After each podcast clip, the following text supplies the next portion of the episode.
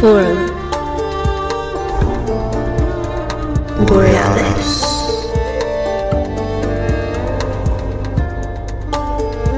Paradigm Expansion Greetings from the north, people of earth, welcome. With today's episode, we launch a new miniseries, which is rather educational by nature.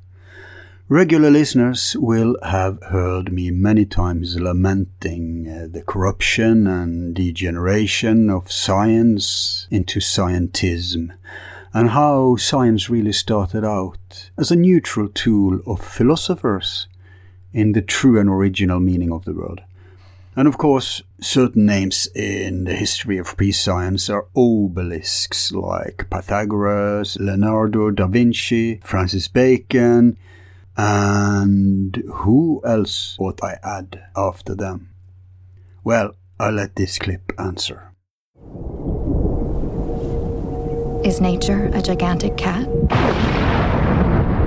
And if so, who strokes its back? May I introduce the brilliant Nikola Tesla, the greatest inventor of the age. These things never quite work as you expect them to, Mr. Angier. That's one of the principal beauties of science. Hold out other hand. What's conducting the electricity? Our bodies, Mr. Angier, are quite capable of conducting and indeed producing energy.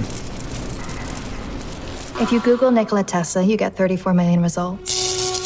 It's basically just four pictures. Beyond that, things get murky and more imaginative. Thomas Alva Edison. Got a light? Oh, Tesla. Didn't see you there before. I now have the pleasure of introducing you to a novel system of energy alternate currents.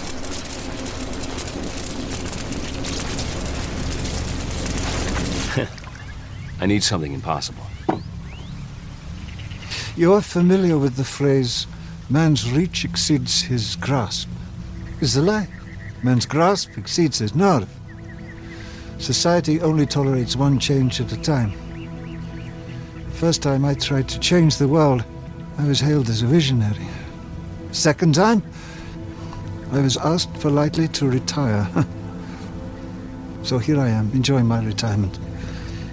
Nothing is impossible, Mr. Angier. What do you want is simply expensive. This will transform the way the world works. No, sparks. It's perfect. Where have you been hiding? Alternating current is a waste of time. Impractical and deadly.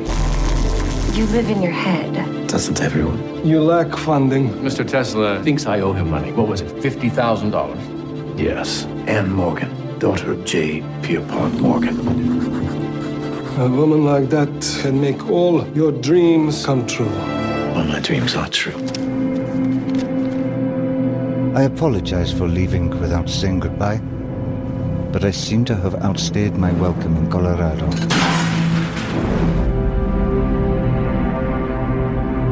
You work at night in a secret laboratory. You shoot lightnings from the earth to the sky. If I'm trying to tame a wild cat and I've become nothing but a mass of bloody scratches, How you like being scratched? if necessary. The world we are living in is a dream that Tesla dreamed first.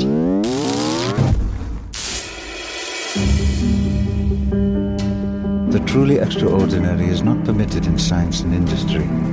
Perhaps you'll find more luck in your field, where people are happy to be mystified.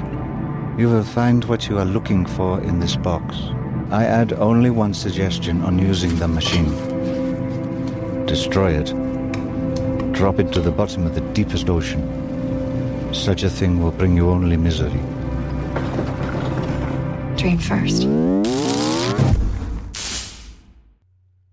Now, that was a mesh of trailers and excerpts from the movies Tesla and The Prestige. It sets the tone for our new series called Tesla, Man of Light, which is the brainchild of our guest today. He originally intended it as a docu-series, and it may also become one in the future, but for now it will be a conversation based episodic project which follows the arc of a beautiful artistic picture book he has made. You will learn anything worth knowing about Tesla and not just the mainstream stuff. But it begins even before the man him himself, as Tesla was a natural consequence of a development from the philosopher scientists before him. So today we will write the first chapter in this series focusing on the history of electrical engineering it is called Forgotten Roots because between the materialist debasing of the discipline and the corporatism hijacking of it, its true roots is all but forgotten among the general population. We seek to rectify this with the first chapter divided into three parts called the Aether, the Kitegeist, and the Steampunk. The guest guiding you through this is Stacy James, whom you will have heard in our former shows on Mystics of the Maya and also as a sidekick in my conversations with Lauren Jeffries. Although he now has a better microphone than during those recordings, this show still suffer from occasionally poor sound quality for other reasons, which I hope you will indulge us with. There's also a cameo of my cat, which normally would have been removed in editing. But as she has since wandered into mouse hell, also known as cat heaven, she might as well be honored with an immortalization. Now, as for Stacy James, he's a long-time listener of the forum and also a filmmaker and author. Born in Canada, he enrolled at the University of Calgary for a bachelor in anthropology between 91 and 94 in the branch of Mayan studies. Disillusioned with academia, he moved to a hub for freethinkers, bohemians, and alternative lifestylers in British Columbia, where he met artist and spiritual leader Jose Arguelles, whom he studied under. In 95, he started writing his first historic novel on the Maya, which eventually would become a series, and in 96 set up his book and TV production company. Also in 95, he joined the Vipassana Foundation of Satyanarayan Goenka and has practiced Vipassana meditation ever since. In 94, he was a leading part of launching the first successful programming committee, Kootenay Co-op Radio, where he was co-founder and chairman. In 97, a full-time broadcast license was acquired, at which point he refocused his involvement as producer, host and creator of multiple successful on-air programs until he moved to Vancouver in 2000. There, he launched in 01 the publicity division of Granville Island Publishing, a boutique self-publishing service provider. Upon his arrival, he established the Publicity Earned Media and Digital Marketing Services Department, working as the Publicity and Marketing Director until 06. In 07, he became Marketing Director of Stash Media when it was just a DVD magazine. However, they saw the writing on the wall for this luxury item, so Stacy James convinced the company to apply the streaming technology he was already familiar with, making them the first global content streaming platform. Incidentally, an executive of Netflix, who was then a drop ship DVD business, inquired in detail about this technology, which they then proceeded to copy in 08, which made them into the streaming platform we know today. Meanwhile, Stacy James became associate publisher of Stash Media and produced and directed all the viral video adverts, managed their subscriber base and expanded market presence, and streamlined online buying processes. However, in 08 he left Vancouver and embarked upon his new lifestyle traveling the world. He first taught Mayan anthropology at an academy in Ukraine and created a curriculum for PhD students specializing in Mayan cosmology. In turn, he created iTravel, an online social network for owners and users of ebook technology, offering access to all catalogs from ebook producers. In 11, he incorporated Maya Media, where he serves as president and chief executive officer, and legally assigned the Mystics of the Maya series, focusing on the development, acquisition, and packaging of entertainment media productions of different types. The current slate includes sci fi, fantasy, and period drama films. Maya Media is also a white label supplier of mobile PC hardware devices for corporate, brand label, and product incentive uses. In 12, he produced Tree Planter reality TV series. In 13, he won the Bell Media National Fellowship Award, a program that identifies outstanding professionals in the television industry. Between 13 and 15, he produced the docu-series Legions of a Lost Civilization. In 18, he became Chief Executive Officer of BC Studios, which develop feature film and TV production studio facilities with rural development focus. In 20, he became a minority owner and board member of Oceanic, which is an equity fund for TV and feature film studio production and urban infrastructure construction around the world. Currently, he is developing a series on Nikola Tesla called Tesla Man of Light, together with the producer of the Godfather films and 16 other Coppola films.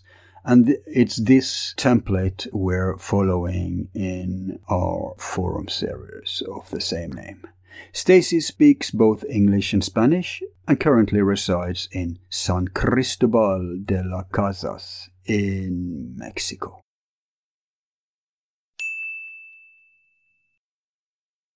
Welcome back to Forum Borealis, Stacy.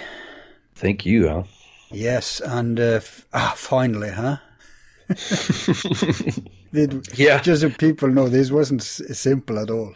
No, no, no. I mean, well, from the audio perspective, that's one perspective. The other side of it is that uh, when we decided we were going to do this, I decided I was going to take on way more than I could chew, which was to create this uh, first part. I'm going to call it part one because I really, as I've been going along, Yeah.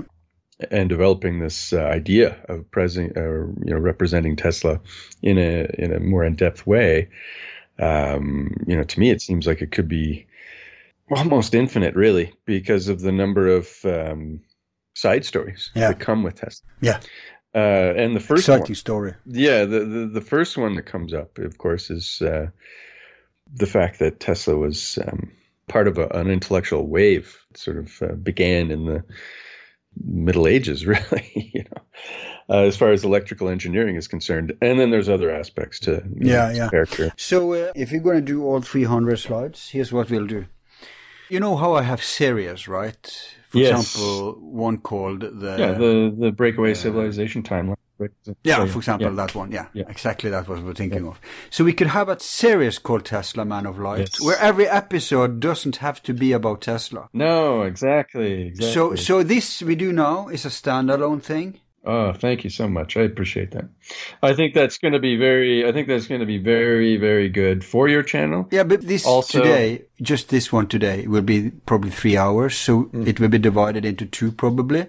I'm Um, well, I'm glad you see the value in it. That's the important part. yeah, because uh, it's a way we can cover a lot of science stuff Yeah. that I haven't done so much yet, Yeah. and um, the coherence. And Tesla's a great, great lightning rod for that. I mean, you want Yeah. to talk science, just throw Tesla's name around, you'll get listeners.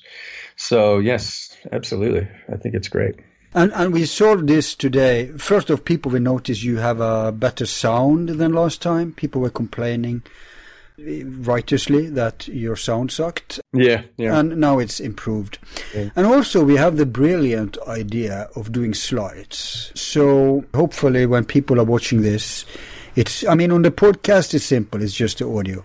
But if you uh, run over to YouTube, folks, you'll uh, see the illustrations for everything we talk about. I, I suppose we should describe the slides for those who only listen to audio.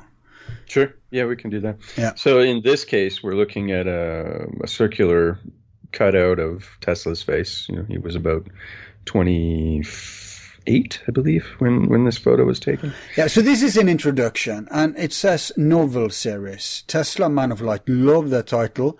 Uh, Thank you. ju- just like, you know, you have a uh, thing for good titles. Mystics of the Maya Mm. is a good title, and Tesla Man of Light is a good title. And I'll tell you, Stacy, you're the only guest where we adopted the title for our own shows from what you already have chosen. Everything else has been renamed by us, hmm. but not this time. So we're going to go with Tesla Man of Light 2. Although it's going to be maybe three episodes, we'll see how long we can stomach this. But if Mhm. so, then uh, uh, they will get subtitles, of course. So this is like an introduction. But tell us, novel series. What are you up to? Mhm. What is this referring to? Okay. Well, okay. So um, the idea from the beginning was to do well. I don't. People don't know me, obviously, but uh, I have an intellectual property company. In 2011, I incorporated that, and I won some awards for a couple other projects. And that opened the door for me to get involved with people who have illustrious media careers. And so it became feasible at that point to potentially do a streaming series. You know, that was sort of the hot commodity at that time. Game of Thrones was taking off. A lot of other series had been very successful, like um, Breaking Bad, and you know many things. This was sort of a, a new golden age of television, if you will. Uh, at least streaming series, or you know, um, independent branded channels like HBO and so on. And um, and so I started developing an idea to uh, do a streaming series for Nikola Tesla. Um, because I felt at that time, especially, uh, there was sort of this garden variety story about Tesla that everybody knows that he was from Serbia, came to America, invented alternating current, and then had some sort of odd things that he did, and then his name disappeared, and this was all some grand conspiracy. Um, and that's sort of the idea that everybody seems to have about Tesla. And then, of course, the Tesla car company had been taking off from 2011 to now, of course, where it's one of the largest companies, and he's able to uh, sort of toy around with going to space now. Mm. And that's all on the back of Tesla, really. And I, and it just seems amazing to me that, that so few people know much about Tesla or even take the time to read any of the biographies that are out there. People don't even read his own autobiography. I mean, he wrote something about himself, although it was probably highly edited. It's hard to say. It's hard to say. He was a very private man, wasn't he? Uh, no, not not especially. No, that's what the image no, is. I mean, when we get into yeah, the image is that he has this kind of uh, Seclusive.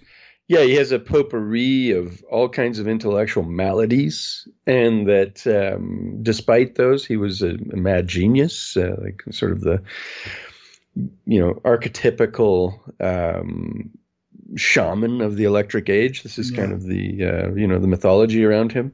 Mhm. And you know, it is earned, let's just say.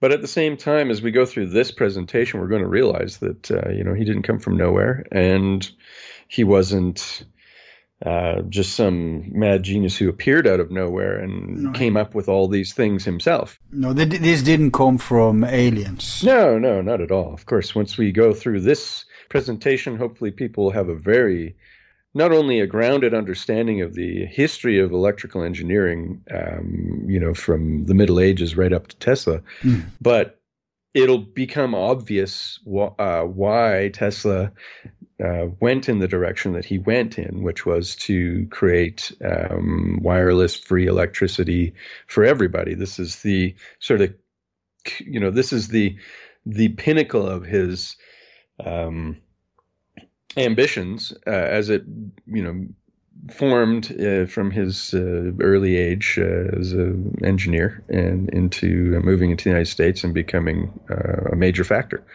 in the uh, progress that humanity made in regards to electricity. So, this is what I'm trying to say in this series, and it is it be, in the development of the series. As I invested so much time uh, in, in you know in developing the series, I had to create something called a show bible.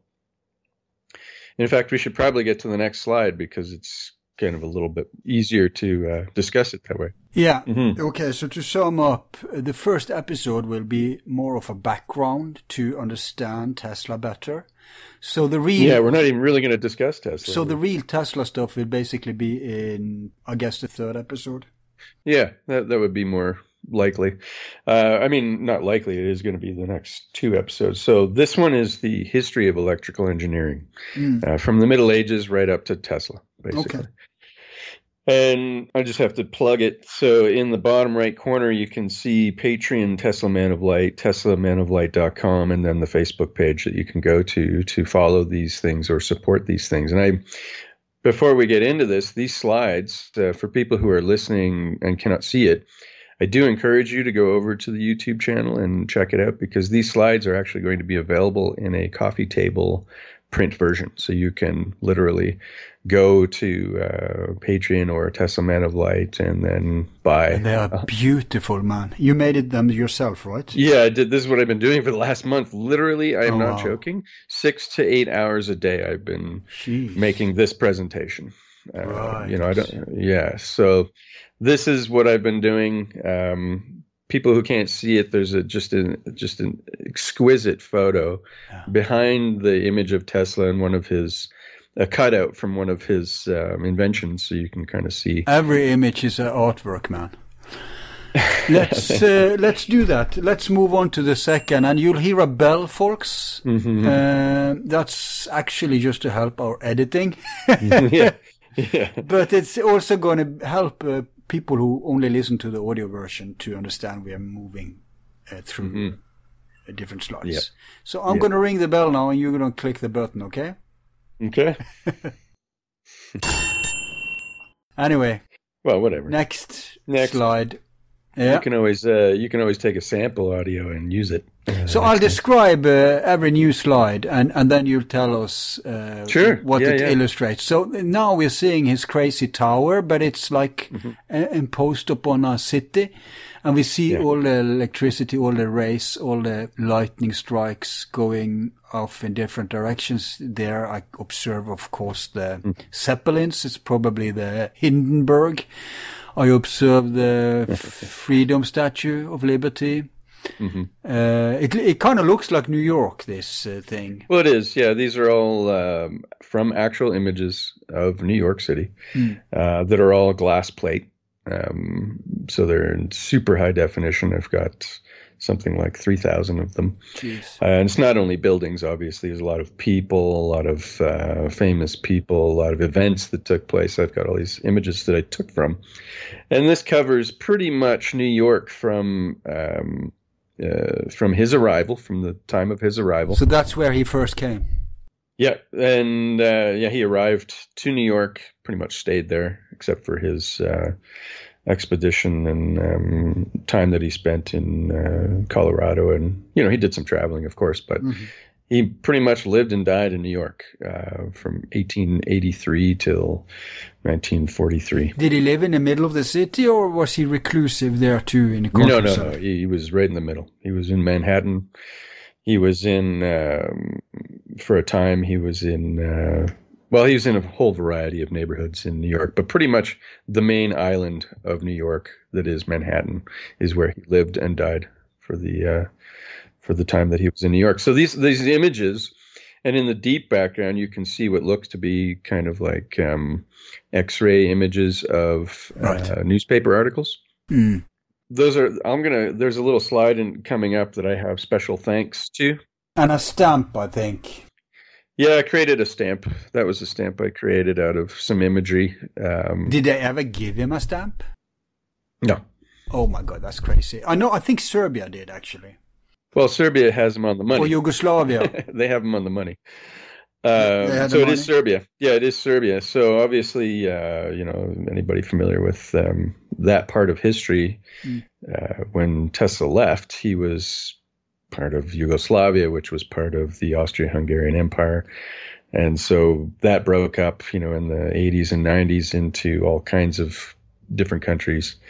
Uh, we won't get into that, but basically, this is newspaper clippings that of him being interviewed or him actually writing articles, and there's hundreds and hundreds of them, and some of them are um, cutouts of his uh, his patents and so on. So that's the image that we're looking at here. It's uh, So, so his patents exists, but all his templates, all his real uh, material is lost, which is they say that's kind of why he hasn't received his due as much as he should, which is bullshit. He was censored, but that's another. Uh, actually, we're going to get to that too, I guess. Well, But- yeah, we'll get into all of that. Yeah, there's so much of that. Uh, and I'm going to have questions about his inventions and what has survived, etc. But I'm, I'm guessing that's for later too. Yeah. Should we move on to the next slide? These just looks Sure. like introductions, I think. Yeah, these are just introductory slides. Okay, let's move on then. Okay. So back to what this is, it, it really is a multimedia project, and it has been developed since uh, 2011. And at this point, I really want to leverage Patreon and eventually an Indiegogo cal- campaign to self-publish the novel series. Mm. Uh, and it does need to be free of mainstream cen- censorship because I have had conversations with not only the um, you know HBO and Fox and all these other groups that wanted to look into the series, but um, you know some of the publishers that are out there, and and they really start getting interested in the topics that are being covered, and I don't even. That's usually when I shut down the conversation with them because I don't want to uh, get into deep into the weeds, so that they start saying, "Well, we gotta."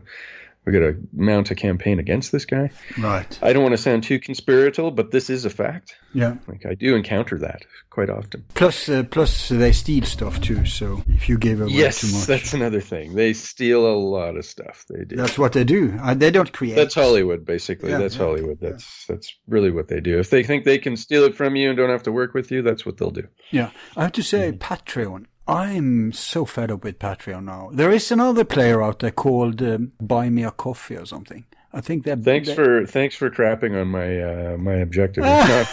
Yeah. No, Well, I'm not. I'm not a huge fan of Patreon, but uh, here's the deal, Al. Uh, if I'm going to do this full time, I have to be able to do it, and the only way I can do that is to get support. And right now, Patreon's the most popular. Hopefully, that will Oh, convince is? some people to go there. Well, it is. It's the most used of those types of platforms. Okay. And so that means that there's the most number of people out there who are familiar with it and comfortable with it and have given money or have considered giving money Yeah. to somebody who's on Patreon. And so that's what you do. You you go somewhere you that has the most traffic and you you launch your thing there. I have problems with Patreon just as you do. Hmm. I have problems with Indiegogo and Kickstarter just as anybody who's deep into the weeds on those things. But you have to start somewhere. Yeah. And I'm no longer funded by um, by mass media. No. So I have to do this now. And, and so this is why I put so much energy into these slides is because I see this. Okay, I just wanted to warn you about Patreon, but you you you know it already, so it's a Oh, yeah, as long it's- as it's a deliberate choice on your part. No worries. Yeah, and I'm not doing anything social or political or anything like that. I'm just talking about Tesla and I'm just doing books that I can publish myself. Yeah. And and it's very low impact and probably I'm not going to get the kind of attention in the early going on Patreon that would precipitate any sort of censorship on that. Um, so, you know, I understand what you're getting at, but I just need to to move Okay. on. Should we And move I on need to the next? Well, I just wanted to point out that it's a multimedia project. It's not just the, the books, but if I can publish the novels first, then I'm in control of the narrative. Hmm. And they can't change it, and I own it outright. And there's many reasons to do it that way. And then, of course, the next step, of course, is uh, di- learning apps, digital games, documentaries, all things Right. that can't be as easily censored, things that I can actually produce off the back of proceeds. So, so to let people understand why this is uh, risky, you can just take away from this last sentence I'm, I'm reading here, and a streaming series, Stacy writes, that you want to do, depicting Tesla's life during humanity's transition into techno-fascist breakaway civilization. And here's, here's of course where the politics comes in. I mean, that's unavoidable whatever you do today. Uh, almost everything is politicized. Yes. So uh, that's where you'll get in trouble because it's although UFOs, as we are speaking, are now they have now changed the narrative about it. They bumped it up uh-huh. and into their own spin machine. Yeah, they, they- want to be ahead of the story, right? Yeah, But- they had their they had it in the back of their pocket for a while. They've been waiting for the right time to use it, and now they're making it mainstream. Yeah, but here's the thing. Maybe the same will have happen with the breakaway civilization because if you go back to when the real revelation starting to come. It was when Jeroen van Straten and those guys over here in Europe were having these serious, uh, sober, fact-based conventions, and more and more people started to give attention to it, and better and better guests, professionals in the science world. Kind of like you know, it's it's a part of what has been going on already. We saw it started with the Disclosure Project of Steven Greer, and then it was the Citizens Disclosure or something like that, which Dolan was involved with. And then there was the breakaway secret space program civilization. Secret same, space yeah, the yeah. same guys actually also had, and we, we're going to talk about this later, free energy conference, which they still have. And it, it Mm-hmm. hasn't gotten a lot of attention. I think they call it Global BEM.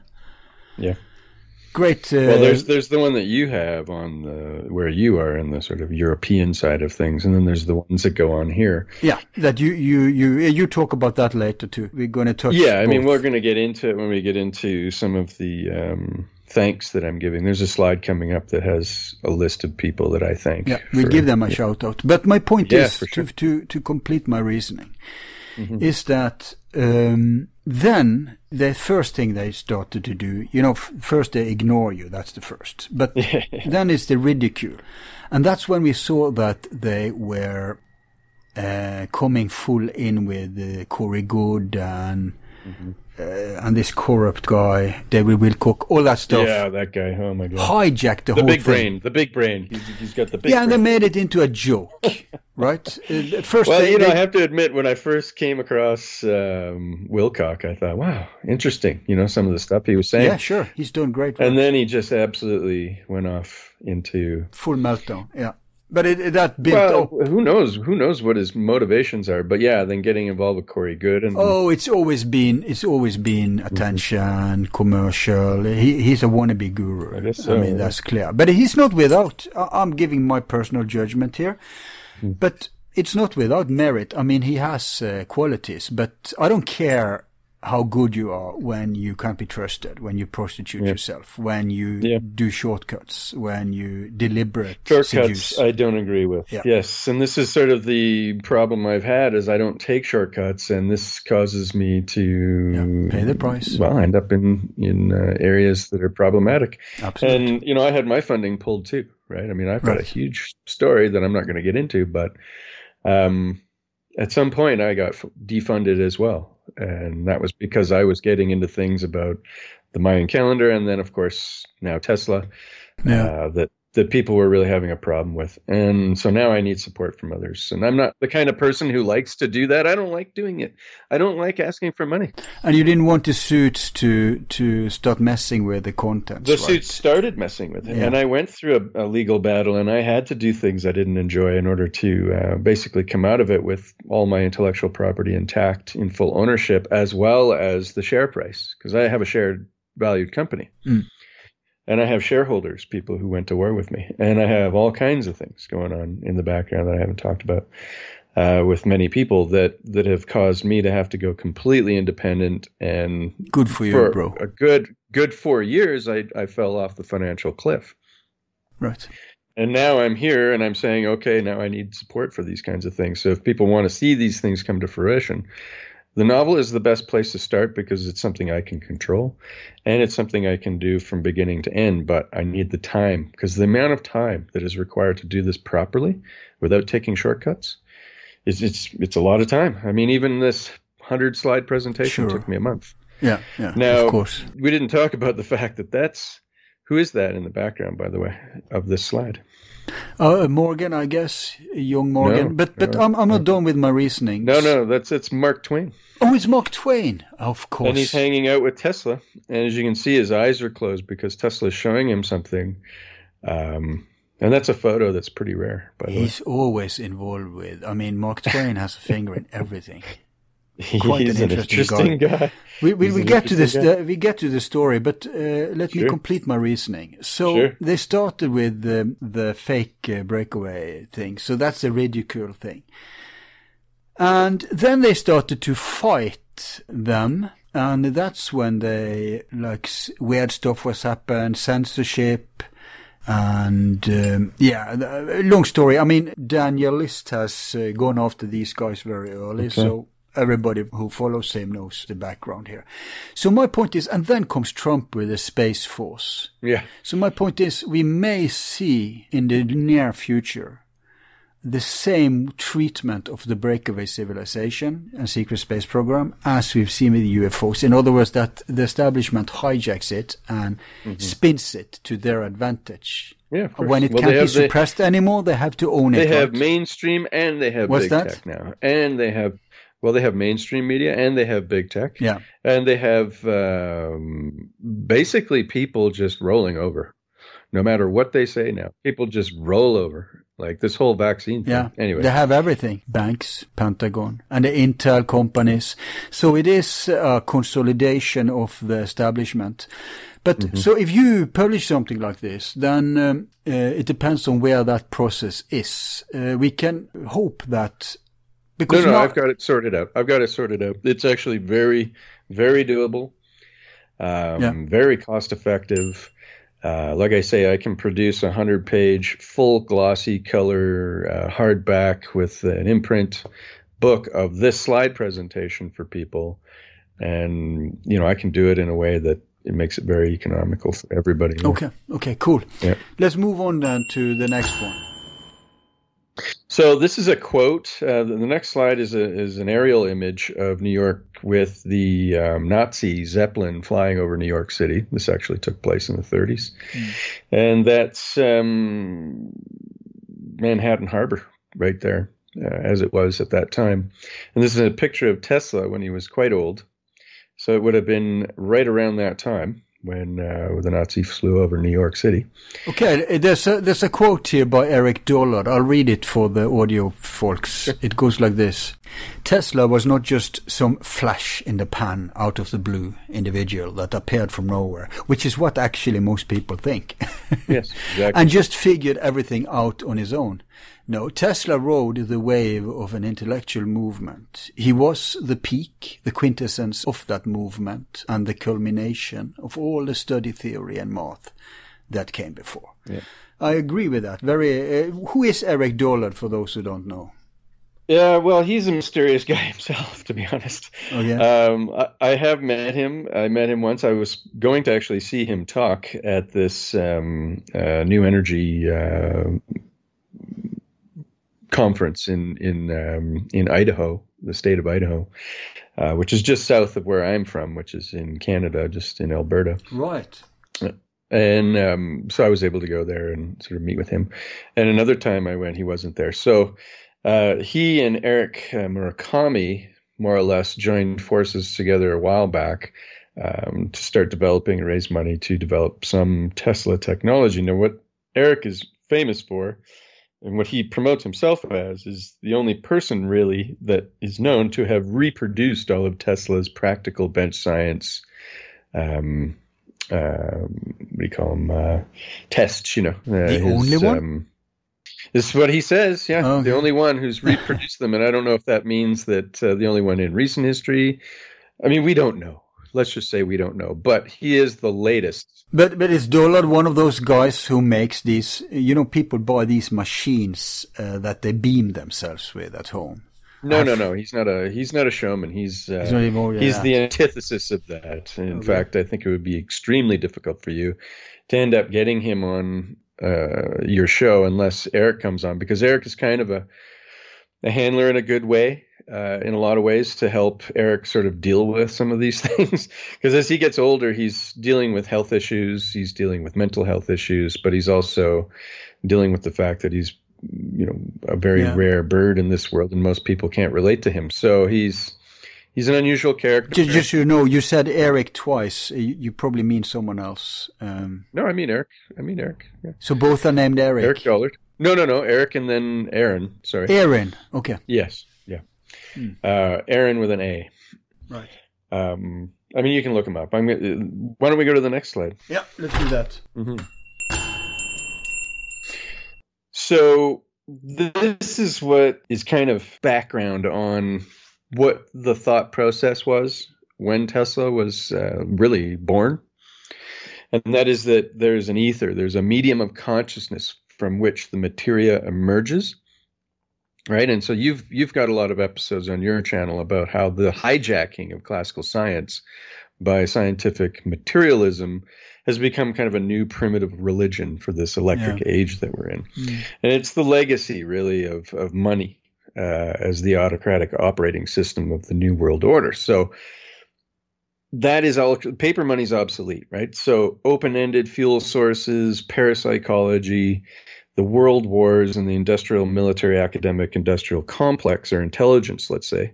I say intelligence complex because I'm referring yeah. to the the um, you know the secret society of the intelligence community mm. is all cover story, I believe for this technocratic breakaway civilization. Oh. You know, and then there's a direct ah. paths, and then there's direct paths to decentralizing everything as well.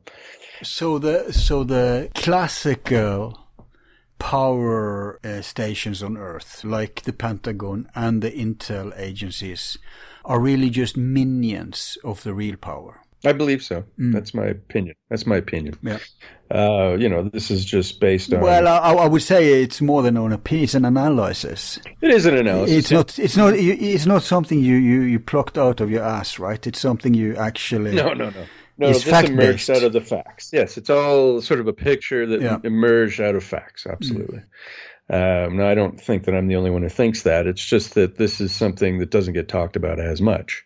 You're right. Um, and and so what I'm presenting here and why I'm presenting the history of of um, electrical engineering from the Middle Ages to Tesla is to demonstrate that there was this ether science and there was the conclusion among some people, including Tesla, that that the ether was a medium of consciousness from which the materia emerged. So when we listen to somebody like Cliff High, right, mm-hmm.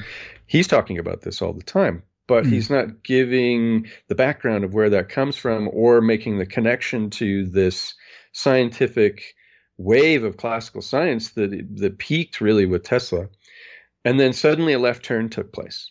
Mm. And that's the scientific materialism that emerged out of the mathematics, which took over the practical application of of um, of um, electrical engineering, mm. and set it off in this quantum direction.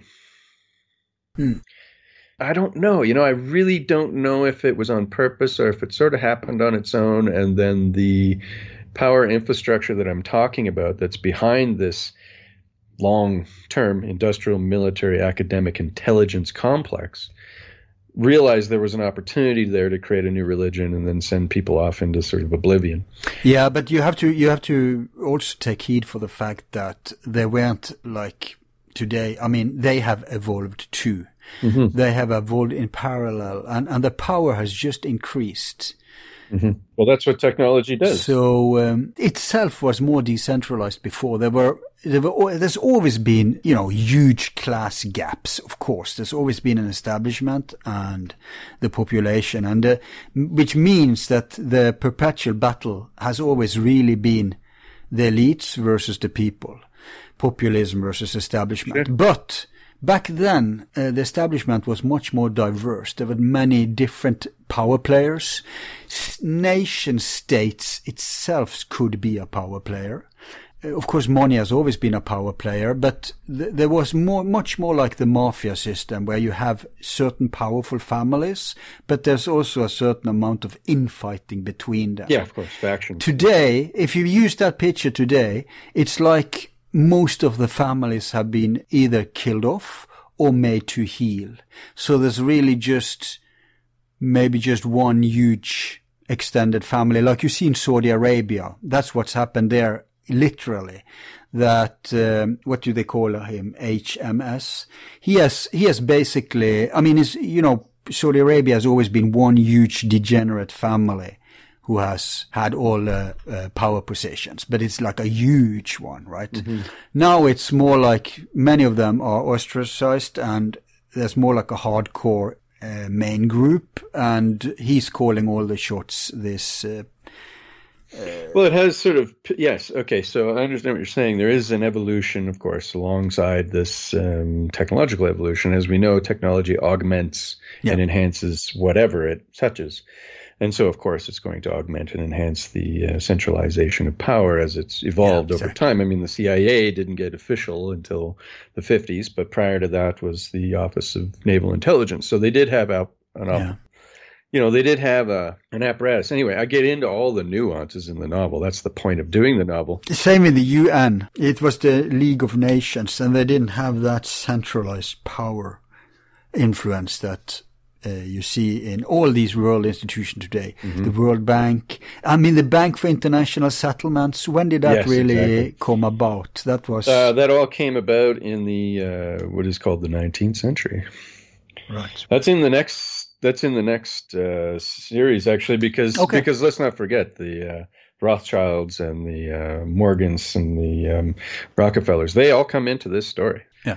but they're not. We're not going to talk about it in this portion. Okay. This is about the history of electrical engineering. Okay. Okay. So next slide then. Mhm, Okay. Here we go. Part one of this presentation explores the history of electrical engineering leading to the late 19th and early 20th centuries, identifying the key breakthroughs that led to Nikola Tesla. As we see in the background of this rare photo, they're actually breaking down uh, Wardenclyffe Tower. Oh, they're taking it down. I thought they were raising Yeah, it. that's in that's in 1917. That was when they were pulling it down, literally pulling it down. Mm, a lot of people don't realize that the above ground apparatus at uh, Wardenclyffe, there's as big, if not larger, uh, underground infrastructure underneath that tower. An interesting thing with that tower, you see he's uh, building upon a circular principle. Mhm. You see, it's, it's round. Yep. And that's not, uh, you know, that uh, that's a prerequisite if you're going to go into hyperdimensional physics, uh, torsion, stuff like that. Yeah, well, you're going to see where all that stuff comes from. Yeah. Anyway, I'm ready to go to the next slide, I think. Yeah, okay. Okay, s- so this is my special thanks. As I went in, I started to realize, uh, you know, I better start naming some people here. So I don't know if we want to go through everybody here, but See if there's someone I know. well, there's you, right under Nikola Tesla, right there. Look at that. You, yeah, let's mention people. We have Mark McCandlish. May he rest in peace. He recently passed. hmm hmm Did you know? Richard, of course. No, I didn't know that. No. So we have um, Dolan. Yep, Dolan. Fred is the uh, producer who did The Godfathers and Bram Stoker's Dracula. That's the one Yeah. that partnered with me on doing and developing the uh, streaming series about Nikola Tesla. So Okay. he's he's semi-retired now. He still does things as an executive producer, basically na- uh, lending his name to projects and making key introductions. Where, where can folks find that old uh, production of Tesla you did? Pardon? You said uh, he was involved with your Tesla series. Yeah. Where can people find it? What the actual? We didn't produce it. Oh, okay. As I told you, we went through a whole process with Fred to get the series developed for HBO and, and other networks. And in that process, um, I saw that they were going to corrupt the series. Right. And so I pulled out. So it never got produced. Now, pulling out caused a, a big storm uh, for Yeah. me. They're punishing. Uh, well, it wasn't just they. It's not like there's a grand they. It's like these are natural repercussions of investment dollars, Mm. right? I had investors, and I pulled out of a lot of things, and I got involved in some things that didn't occur, like the um, building of uh, production infrastructure, like film studios and stuff, and that caused a whole bunch of stuff. I mean, at some point. when people uh, start taking a real interest in, in what I'm doing, I'll tell all these stories because I've gone through Right. you know, the valley of darkness, let's just call it, Yeah. to get here to doing this presentation with you. So, Fred, yeah, there is a video of Fred and I talking about doing this, and they can find that, um, you know, on different channels. But I think the easiest. No, I was thing. thinking of the series itself. no, no, no, no. I developed the series into a show Bible, and a show Bible is a whole other thing. I don't know if I want to talk about it here. But it, it, will come uh, eventually. It, that right? transformed into what is now the the the kernel for the novel series, of which I need support for, right? Right. So I have written the, the show Bible, which is now a 300 page document. I'll explain what a show Bible is next time uh, we do the, the next slide series, um, because we'll be more talking about Tesla, so it'll be easier to discuss the construct of what a show Bible is. But anyway, Fred Fuchs is there. I thank Fred for his support. Yeah, but look, we can't give it the life story of every person. We no, no, no, I didn't want to, but you asked the Let's question. just read so, them. so Dr. Joseph Farrell, Eric Dollard, of course, who um, we were just discussing, Aaron, Yeah. who's uh, putting the Energy Science Conference together, the Thunderbolts project, which some people know is the um, the resurgence of ether science in a new form, which essentially is the electric universe theory. Yeah, I, I suggest you just read the names. There's too many to, to narrate for everyone. Just go through the list. People, if people don't know them, bad for them. Marc Seifer, But they know themselves at least. He's a he's a biographer. He wrote an excellent biography of Tesla. Uh, Michael Schratt, uh, Catherine Austin Fitts. People know her from your channel and other areas. Mark McCandlish, you just mentioned. Uh, he died recently. I did know that actually. Yeah, okay. Uh, Neil Ferguson, author of that book, Tesla Science Center at Wardenclyffe. They had a successful crowdfund, and they've been able to put together a museum on the site of Tesla's Wardenclyffe project. Wow. Uh, Nikola Tesla Museum in Belgrade, of course. Jan Sovak, who's a business partner of mine, we were sort of estranged at this point, but he was a big uh, support for me. Uh, Ron Chernow, Erik Larson, those are authors. Uh, Ian Kershaw, also an author. By the way, the Hitler story comes into this. Yeah, look forward to that. Jill Jones, um, Sidney Kirkpatrick wrote a book about Edgar Cayce. Uh, Henry Bence Jones, Manly P. Hall. Some people know who he is. Of course, Mark Twain. Uh, the Players Club in New York City, which is an interesting tie-in. Uh, Jeane Manning um, wrote a book called The Coming Energy Revolution. Uh, Edward Snowden, I put him put his name in here for obvious reasons because uh, he's a whistleblower of, of import.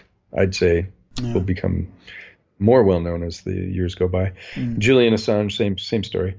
Satoshi Nakamoto, Bitcoin and Ethereum, and why I put that in there is simple. It's a it's a through path to decentralization of everything, which is really one of the key components of the Tesla story.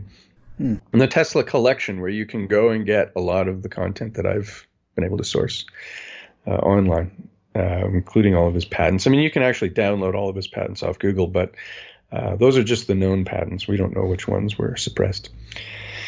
Uh, Cameron Prince, same thing. TeslaUniverse.com. W. Bernard Carlson wrote an interesting book, more focused on conventional science. And then Eric Felber, who was an inventor, or sorry, uh, an investor of uh, Maya Media, and brought a lot of people in. So I want to thank Oh. him as well. Yeah. Next slide. Well, that was a good homage list. And uh, now we're starting part one. Now we're starting it- the- that you called History of Electricity. hmm Pertaining to and leading to Nikola Tesla. Of course, the image here is Fall of the Giants. It's an Italian Renaissance artist um, who depicted the painting is much larger, but this, of course, is the image of uh, of Zeus holding the electric bolt. Right. Good symbol. hmm Ah. So now we're into P- Copernicus. yeah, Copernicus. Mm. So he published uh, a book. Let's just uh, make people aware that when we go to the history of pre-science, it's so annoying because the materialists they try to own that. They try to make the scientists of the past into a, should we say, a natural, logical, unavoidable precursor to today so that when you look at the history, it's like a development. Oh, these mm-hmm. were free thinkers and these were this and these were that. So they are, it's the same they do with everything actually. They manipulate and skew stuff so it fits the narration. In reality, most scientists up until the end of the 18th century, I mm-hmm. mean the 1800s, I mean, mm-hmm. Were esotericists of one type or another. Well, they were in. They were they were absolutely independent thinkers.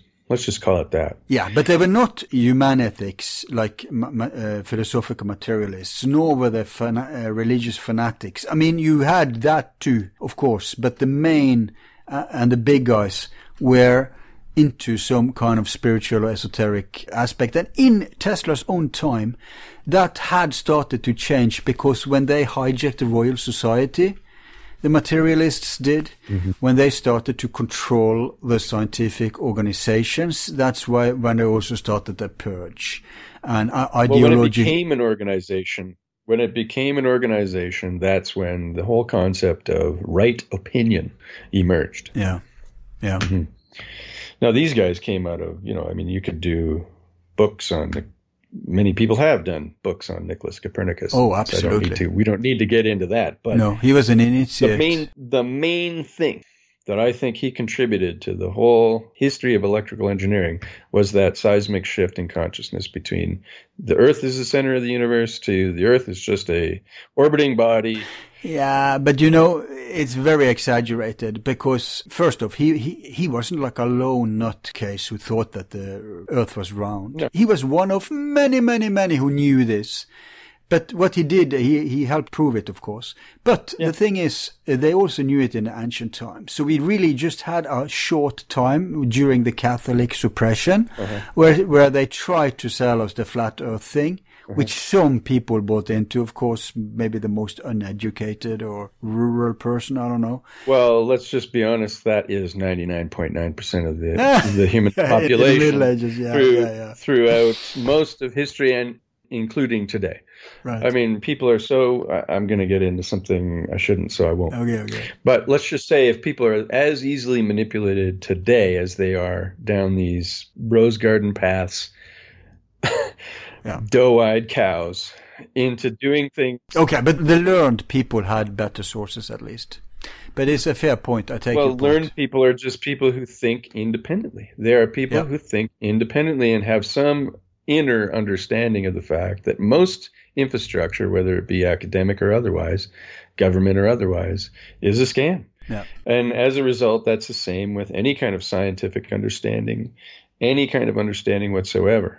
Yeah. Um, you know, there's very few people out there who have uh, the ability to recognize that. Well, what we just said that there's this this what we call it uh, herding of humanity down various different trajectories for some very small benefit for Yeah. some people. You know? And, and Copernicus, he was crucial in, in doing the heliocentric shift from geocent. uh, Mm-hmm. yeah, that's yeah. that's the point I want to make here is that that is a consciousness shift. It is something that took place. The nuances of how that took place, well, that's books and books and books and books. But let's just say that's a very key point, and you'll see why. Yep. Yeah. Okay, next. So the apparent absurdity of his claims, uh, you know, that the Earth is is mobile and meant that the new theory was slow, obviously. uh, you know, it's it's now widely termed. I'm sort of reading my own work, but I'm kind of doing it in a in a more spontaneous way. But it's considered a scientific revolution. But it's really important to understand that that term and that idea that Copernicus had created this scientific revolution is actually a 20th century term. Mm. That's how slow. And this sort of speaks to what you're talking about the co opting of history and turning these historical figures into something that's that's um, convenient and, and usable Yeah, exactly. uh, on behalf Don't talk of, about his astrology. Ooh. yes exactly exactly and there were some others who supported him you know through history and that was uh, michel de montaigne um, sorry for my french listeners i don't speak french i probably assassinated them And, and, and he's even Canadian, so it's worse. Yeah, exactly. There you go. There you go. So yeah, I knew you'd knew you'd know some something about some of these people.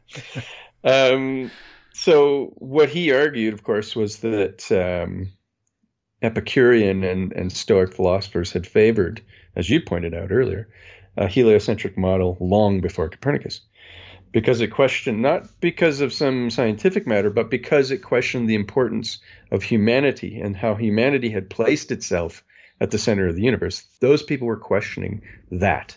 They weren't questioning. and, and the pre-Socrates too, but I don't know if they knew that already at the 1500s. They had fewer sources than we have today. And something that's very important, of course, is that they he endorsed it because it went against the religion and law. This in sort of an institutionalized Aristotelism Yeah. that had become a religion and a law. Yeah. This is a theme that we run into in science, right? Mm. for a time there's great discoveries and those discoveries come through usually because of individuals and usually those people don't even put forward those ideas and those ideas only come out and gain acceptance later because if they were to do it during their lifetime they would have been subjected to so much harassment financial public political social harassment for various reasons Absolutely. it's usually some and it's always some kind of religion and some kind of law Yeah, I, have been, you know that, you're a listener. I've been going on and on in these, these shows about it. How science is degenerated to a religious institution. And of course, that's what we call scientism. But you have a quote here I need to read. It's so crucial. It just, it just sums up everything. Sure. A defender of the free exercise of thought Montaigne, whatever, argued that science is not a set of truths or laws. Mm-hmm. Science, he argued, is only a dominant understanding at any given time that must always be questioned critically. That's. And that's in science itself. Mm-hmm. it needs, it wants challenge. It needs challenge. And part of the problems today is uh, is a twofold problem. One, on the one side, uh, science is co-opted by commercial interests, profits, big corporations, and so they're not uh, really trying to find out what is truth. They're trying to invent stuff to go along with their n- narrative, their truth. So they're trying to yeah. confirm well, truth. I think what they're trying to do is create a power infrastructure that benefits them and has nothing Yeah. to do with the advancement of science or, or Yeah. truth or, or questioning anything. It's just that, okay, we've got something, it's powerful. Let's build an infrastructure around it and establish Correct. our power and authority around that so that we can ha- have a good time with that for the period of our lives. And that's number one. Yeah. Number two is the culture. There's a cultural pollution. Uh, maybe it's generational. It's this emotional tyran- tyranny. It's this um, uh, ignoring facts for the sake of feelings, for example. And uh, so there's political and there's scientific incorrectness now.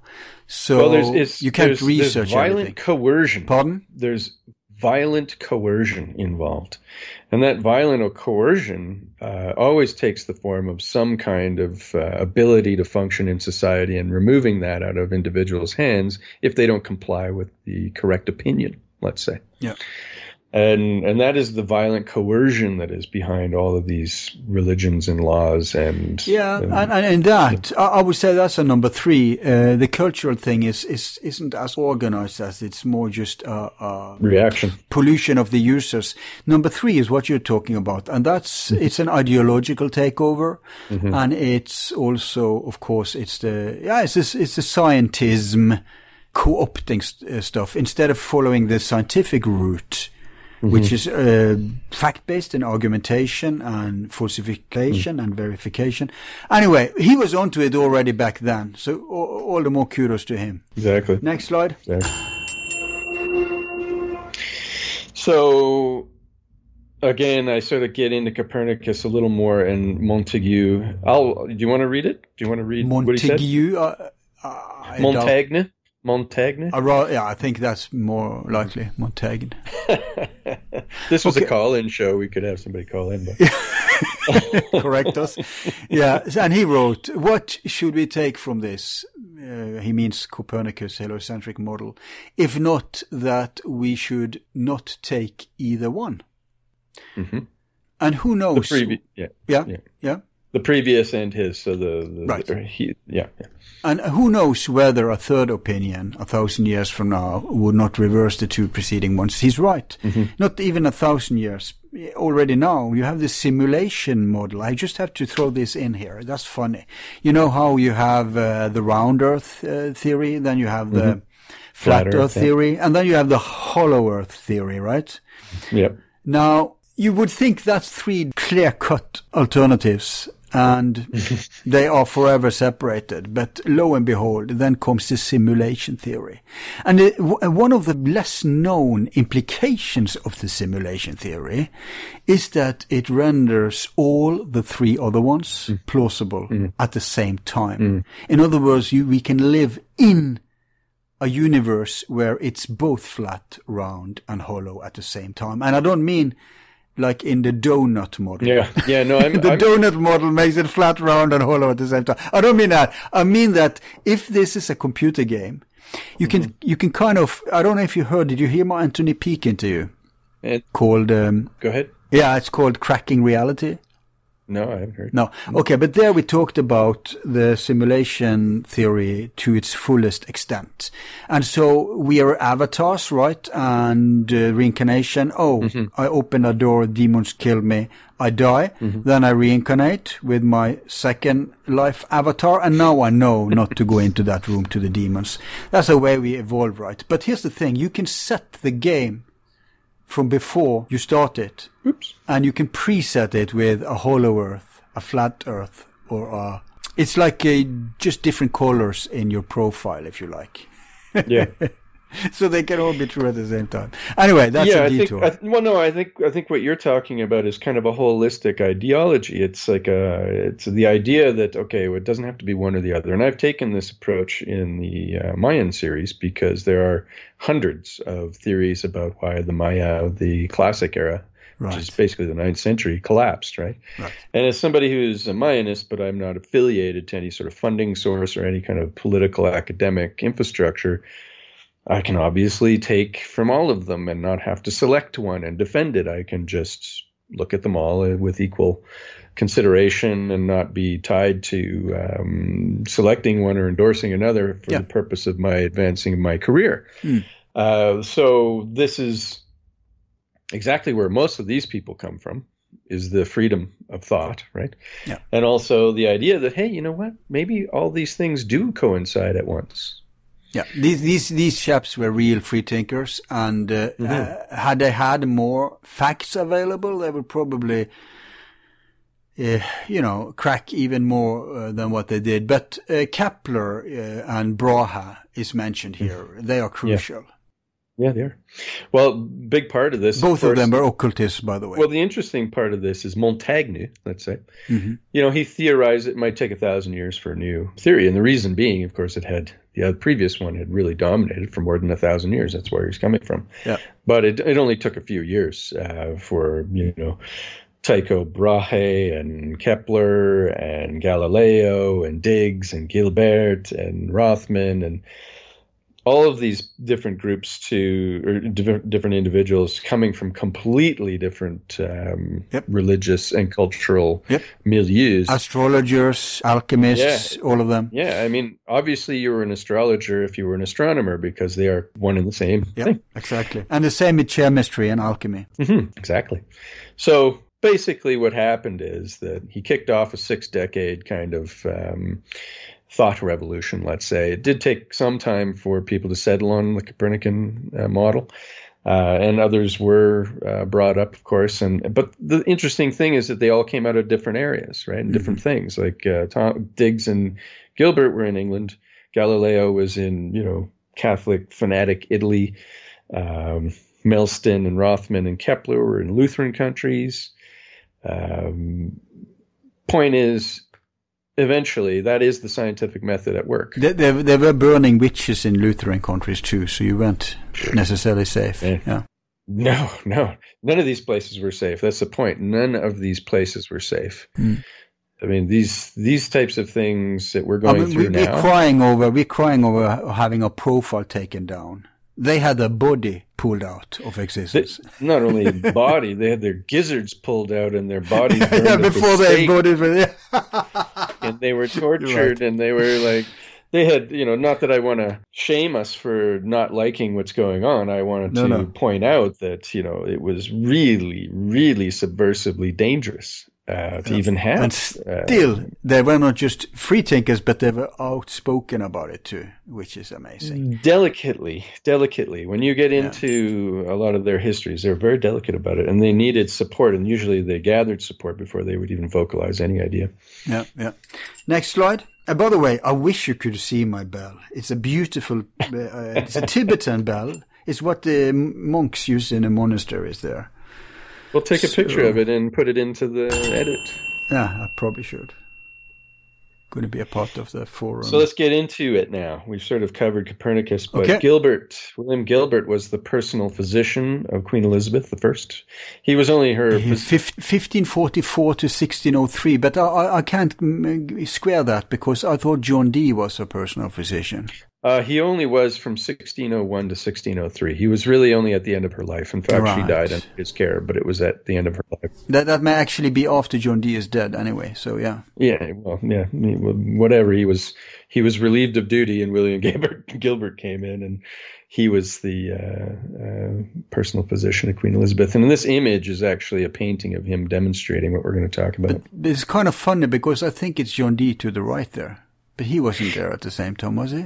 He totally looks I have like no him. idea. And you know what? You know what? This is a painting. It doesn't mean it's a representation of No. a factual moment in history. You're a lot right. of times they just gathered different people and put them all in the same room. This event may- maybe never occurred. School of Athens, good example. Exactly.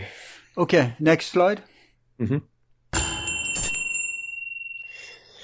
So what he did that is interesting uh, from the perspective of the history of electrical engineering is that he um, he produced a book called On the Magnet and the Magnet Bodies and on the Great Magnet, the Earth. That last part of it is a, is a theory. He created this thing called a terrella, which is Latin for Earth. It's a small magnetized metal ball that he used to simulate the Earth's magnetosphere, and from these experiments concluded that the Earth is itself magnetic and that this is the reason uh, compasses point north. The funny thing about that is that's a giant leap forward. I mean, I just encapsulated it here very slowly, but you could write at least 10,000 pages on the intellectual evolution that he went through to come to that conclusion on his own, pretty much. I, I won't take away from his kudos, but you know, the ancient uh, initiates in Greece, where we have the word magnet from, it comes from the city Magnesium. Uh, they knew these same things about the magnet. They also invented small gizmos that they used. But uh, the problem is when the Abrahamic religions, the, when when uh, Catholicism, Christianity, whatever you want to call it, became that powerful force and ousted paganism. Not only did we lose Atlantean sourced philosophies and, and belief systems, spirituality, we mm-hmm. also lost the science. That's the important thing. So this is all rediscovery of what the ancients knew. And you know, we, you have to think reversed about it. It's like this.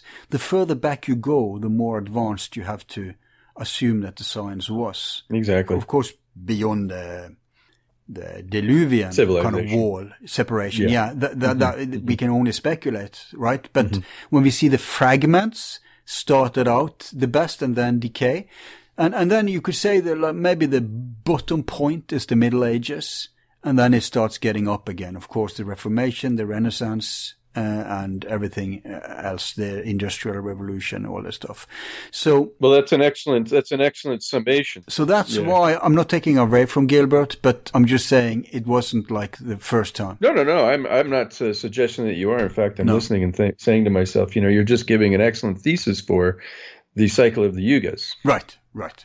Yes. You know, whatever the actual time periods of the yugas are, uh, if there is a time period, it's definitely a cyclical rise and fall of consciousness. And of course, yes, this is a reclamation. This is a crawling, literally slow crawling through the mud reclamation of things that were previously uh, known. I believe you're right. Yeah. I believe you're But, right. but sometimes stuff goes also in leaps, not just this slow drip, drip, drip that Sure. uniformitarians wants us to believe.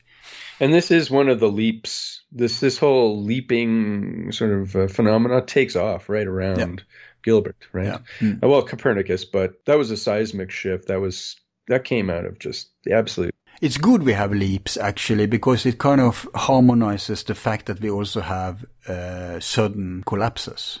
Mhm. So Yeah, they exactly, kind of exactly. balance. Well, Okay, we're in that we're in that phase, I think, and and yeah, Yeah. let's go to the next one. Next one.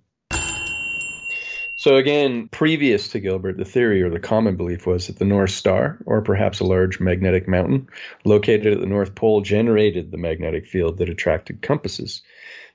so you can imagine uh, everybody walking around in England, fantasizing about a mountain, you know, Right. somewhere in the north.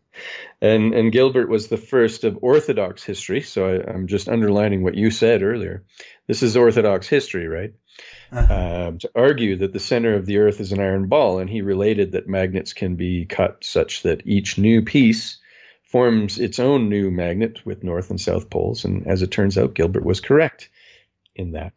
It is possible to divide a magnet down to its fundamental level of an individual electron mm. with its own magnetic dipole. Now, that doesn't mean that electrons are the end all be all. You got protons too, and then we get into that, yep. how the two play off together in magnetic fields later. But point is, these are it is it is hard to know where it comes from because he might have been part of a like this is what I wanted to discuss a little bit was the idea that maybe there is sort of a secret society that is continuing to pass down this information and drip it out over time when they think it's safe.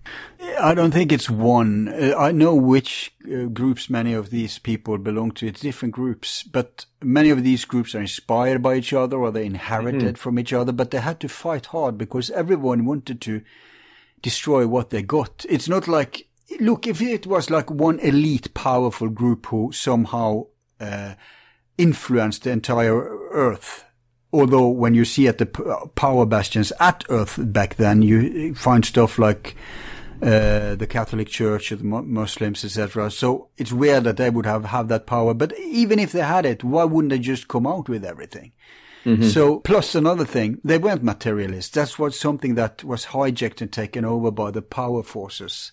You know, there's really two forces in the world. There's creative forces and the decay forces. Now, vampires, like the corporations and like the elites, etc., they, they don't create. They don't actually invent anything, bring anything new. They go after what is already being invented or, or created and they try to, to hijack that. And it's the same thing everywhere, even in science. So these people risk their lives and many of them uh, had access because mm-hmm. if you are a thinking person and you live in a very suppressive time, the best way for you to get access to sources that are not a part of the ruling narrative is precisely to go underground and connect with other people who has done the same. Look what we preserved in my family. Look what we preserved in in uh, this neighborhood, in this institution, in uh, whatever. And so you have to network like that. And I think we'll see that again in the future because it looks to me as if the suppression and the censorship is going to be so strong. Mm. They are arresting people for stuff they say at Facebook. I mean, yeah, it's I taking off, right? So yeah. eventually, secret societies will once again not just be associated with something bad like they would be in a very open society where everything was on the table and yeah. it was positive to come out with stuff. Now we're kind of, and there's always been at Earth at the same time being cultures where you, you could be open with things and you could not. Well, that's a great point. So even in the 70s, mm-hmm. which were probably the decade for the last 150 years that has been the freest ever mm. on so many levels. Mm. Uh, even then, there was areas at Earth where you would be killed if you expressed the wrong view. Yeah, right? I mean, the easiest way to say that is that that history is interpreted according to the moment right? Yeah.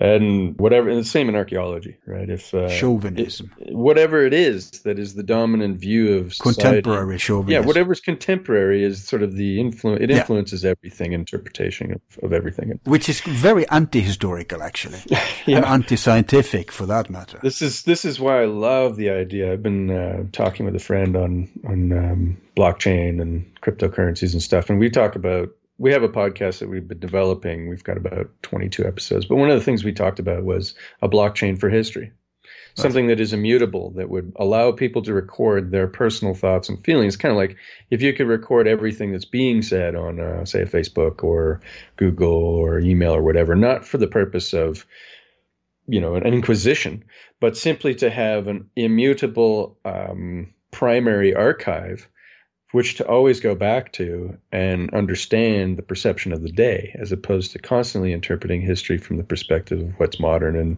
true today. Mm.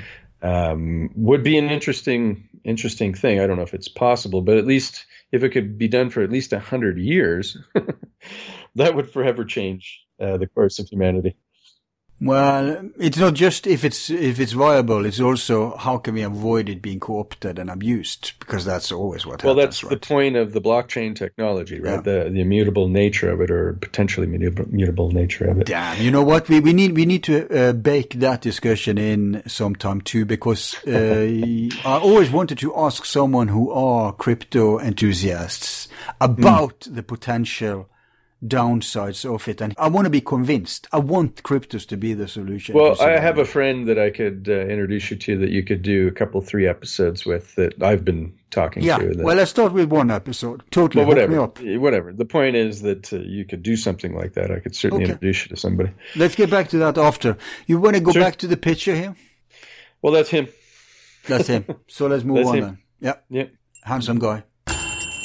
Interesting. Uh, I love that that that style of the, the neck. You really those uh, things they had around the neck, Francis I Bacon. just find it so interesting. I mean, male male fashion today is just so boring. Ah. and back in those days, at, at least if you were moneyed, you could do all kinds of things and, and get away with it. I think the steampunk period of Tesla was pretty good. It was pretty good, but they didn't have neck uh, cakes and pies. You know what I mean? Like they, they had some fun stuff in the old days. I always thought they they looked retarded, but Well, they do, but they're it's still fun, you know. And like to think that you could walk out the door and be dressed like that with like kind of almost like a like a like a Oh mushroom God, you, you should go to the Rococo era. mushroom pants and and, Yeah. and like tights, you know, and all kinds of fun stuff. I mean, it would be just fun for a day to be able to walk outside like that and not be looked at like you're an absolute sane person. Have you watched the Blackadder series? Oh yeah, of course. Yeah, Of course. you, you find a good Yeah. uh, see the different episodes and the different fashions. Oh my god! I think season two of the Blackadder is one is basically my favorite, and it really comes from this era. In terms of comedy or in terms of the fashion? Comedy, everything, everything. The the characters, because you know how they switched the characters, and and they were different ones. Uh, it was fantastic. What an what a se- what a season of an amazing series. In season two is the first season where Baldrick becomes a retard. Hmm. In season one, he's actually the genius. That's right. Exactly. This is why I liked Baldrick as the retard. Fantastic. Of course, he was. and the Blackadder as a as a as a as a nobleman was just Yeah. fantastic. Like his his sarcasm was beyond belief. It was so good. I just love it. I mean, some people don't get it. They really don't. no, it's it's different kinds of humor, you know. I've introduced So- it to people, various girlfriends. Yeah. They just some of them just never got Still, it. Never. I mean, there are some classics like Fawlty Towers. Yeah, will never Towers is be. great. It, it's still relevant, right? And I think the Yeah. same with Blackadder. But there is one uh, now that's made now that will be like that. it will be a tower in the future, and that's Curb Your Enthusiasm. yeah, it's a great one too. Yeah, Okay, let's and the uh, Mighty Boosh. I don't know if you ever saw the Mighty Boosh, but I really like the Mighty Boosh. the Mighty Douche. Boosh. Boosh. Mighty Boosh. Yeah, it's a British comedy uh, series as well. Just unbelievably interesting and funny at the same. But same. there was one very underestimated one that kind of paved the way for stuff like The Office and uh, Curb. And that's, um, what was his name? He had a fake, it, he played like one of these late night comedy show people, uh, but it was like a fake one. Interesting. I don't know if I know that. Don't. Larry, the Larry Sanders show. Oh, Larry Sanders. Yes, yes, yes. Yeah, I never got into him too much, but yeah, I, I remember that format. I was still into. Uh, I still enjoyed. He had one very good series, and that's the one called Larry Sanders Show or something, Saunders Show. And it's it's kind of like The Office and Curb Your Enthusiasm. It's just, you know, everybody was looking at Seinfeld when that was going on. So people didn't, it didn't get enough air, but it's just as funny as Seinfeld, and it's much more in, innovative. It's mm-hmm. much more like what was produced today. He was the first who made made it that way. Everyone has copied after that. Anyway, we're Well, taking let's off. get off of comedy series because we're looking at a picture, a beautiful picture of uh, Otto von Guericke. Yeah, we're taking off. Sorry, folks. A good thing this is long form, so we'll have time Yeah, yeah, to. no, this is yeah. great. No, I, I actually enjoyed that. I just wanted to bring us back. Yeah. So uh, Otto von Guericke, of course, German, right? Mhm. Uh, 1602 to 1686. So now we're Um, at the at the Renaissance.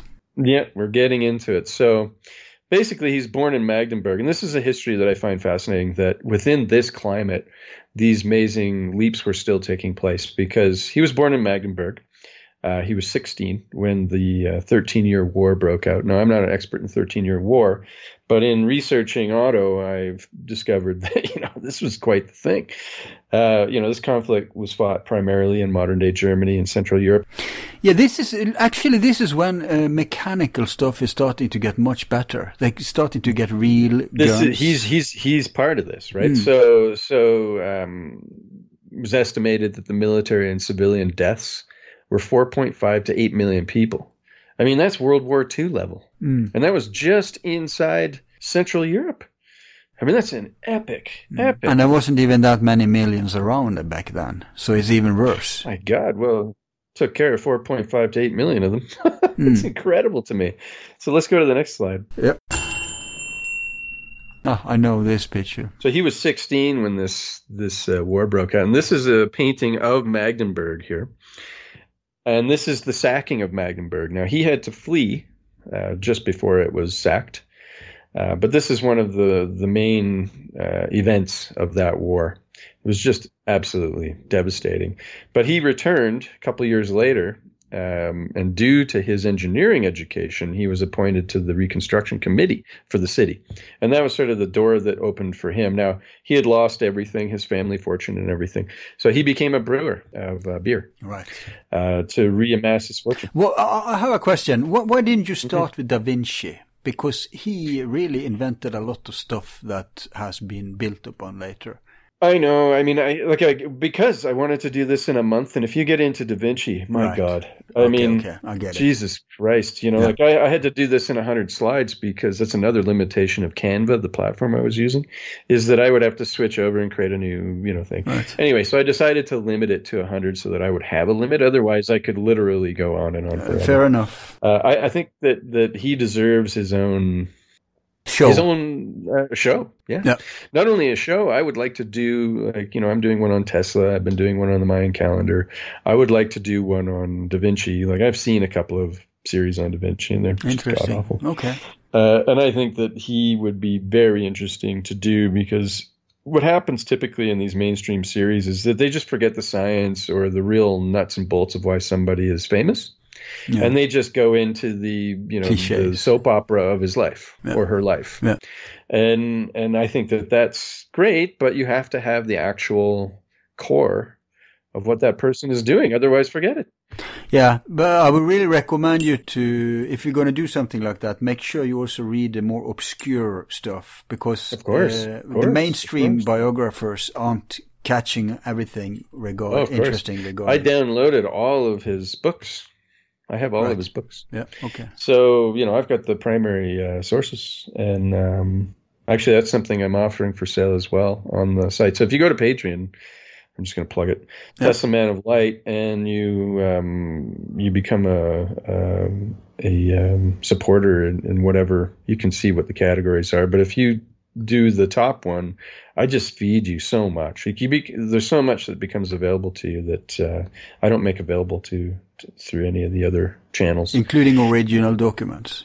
all the original documents uh, available um, in high definition. I've done an enhancement process as well using AI technology. So a lot of these images that are pretty, you know, pixelated and or terrible scans or whatever, they're now in a format that you could print and put on the size of a wall.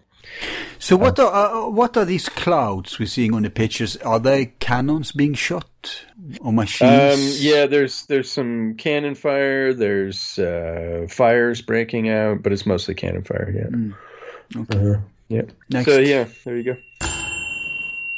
So this is where we get into his Oh, wow. stuff. Look at that. So inspired by the Copernican heliocentrism, there was a little.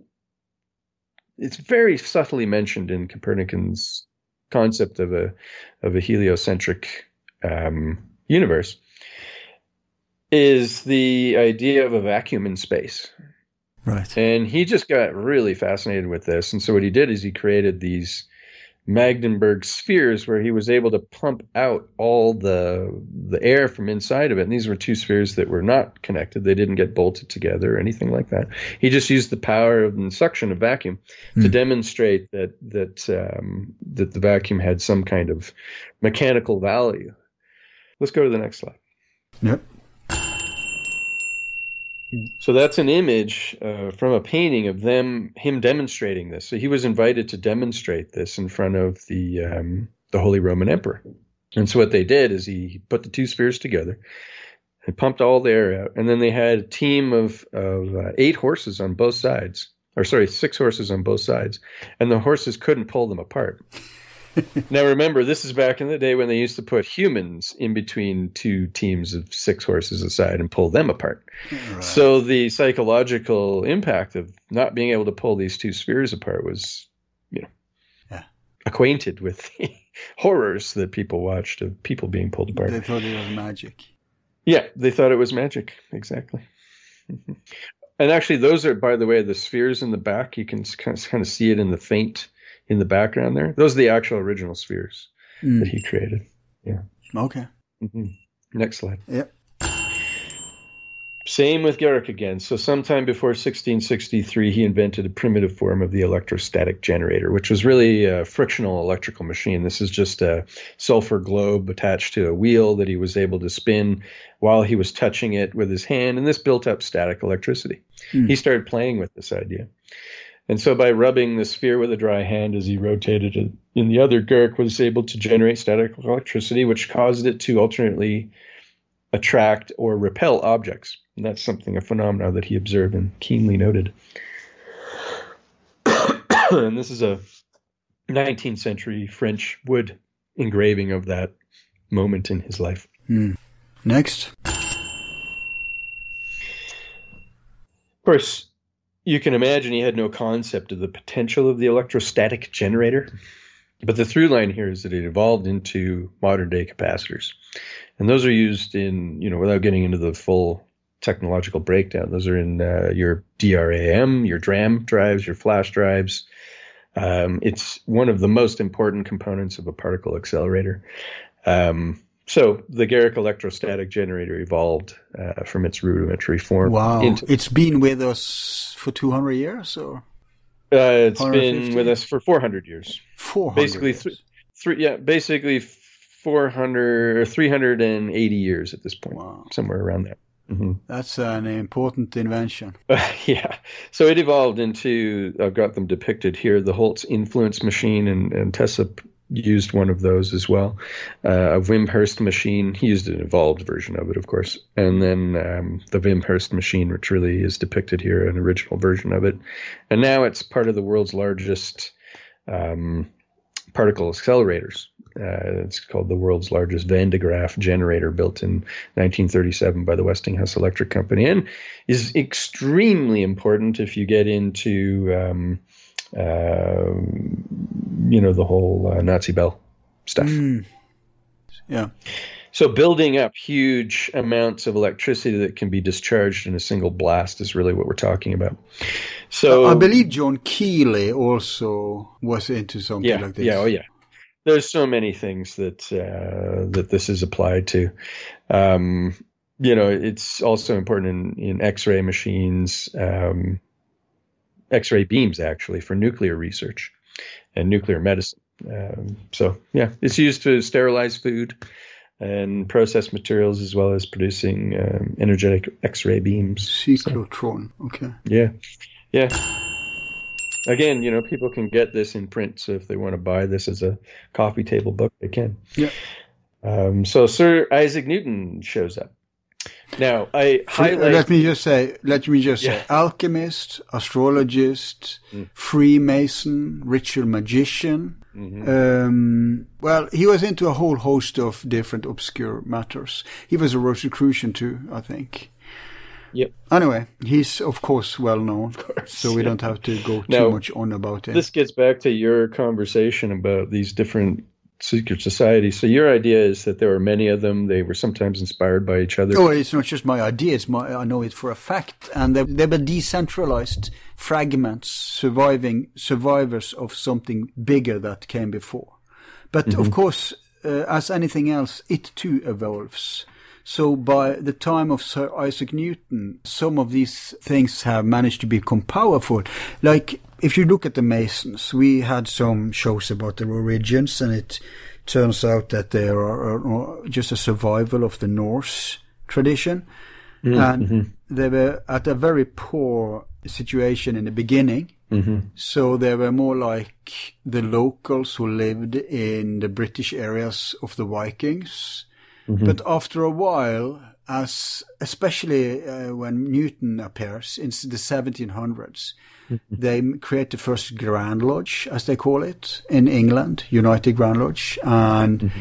they start to get influence. They start to become powerful. They, they- you know, there's a new middle class coming up. The bourgeois, right? Industrial revolution is at foot, and so the, it's not just the nobles anymore.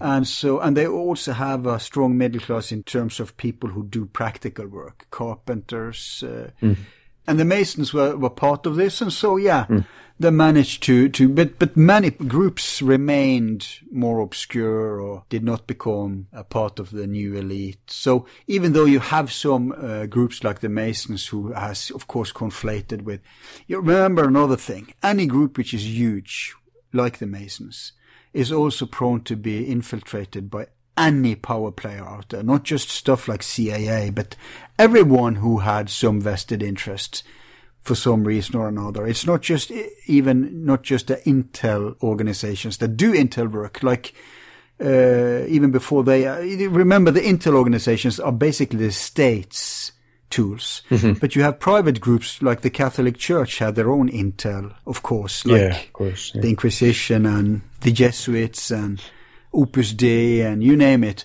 So Yeah, and they had their vaults too. They had all these uh, documents uh, locked away in their vaults. I mean, they went after it. They went after this stuff. Oh, absolutely. But bottom line, there's there's infighting, there's different power groups, and remember, many of these spiritual groups are not here for power. Uh, the, you could say the Masons started to dabble with power, but uh, then again, you could also argue that the Masons aren't really an esoteric group; they're more a fraternity.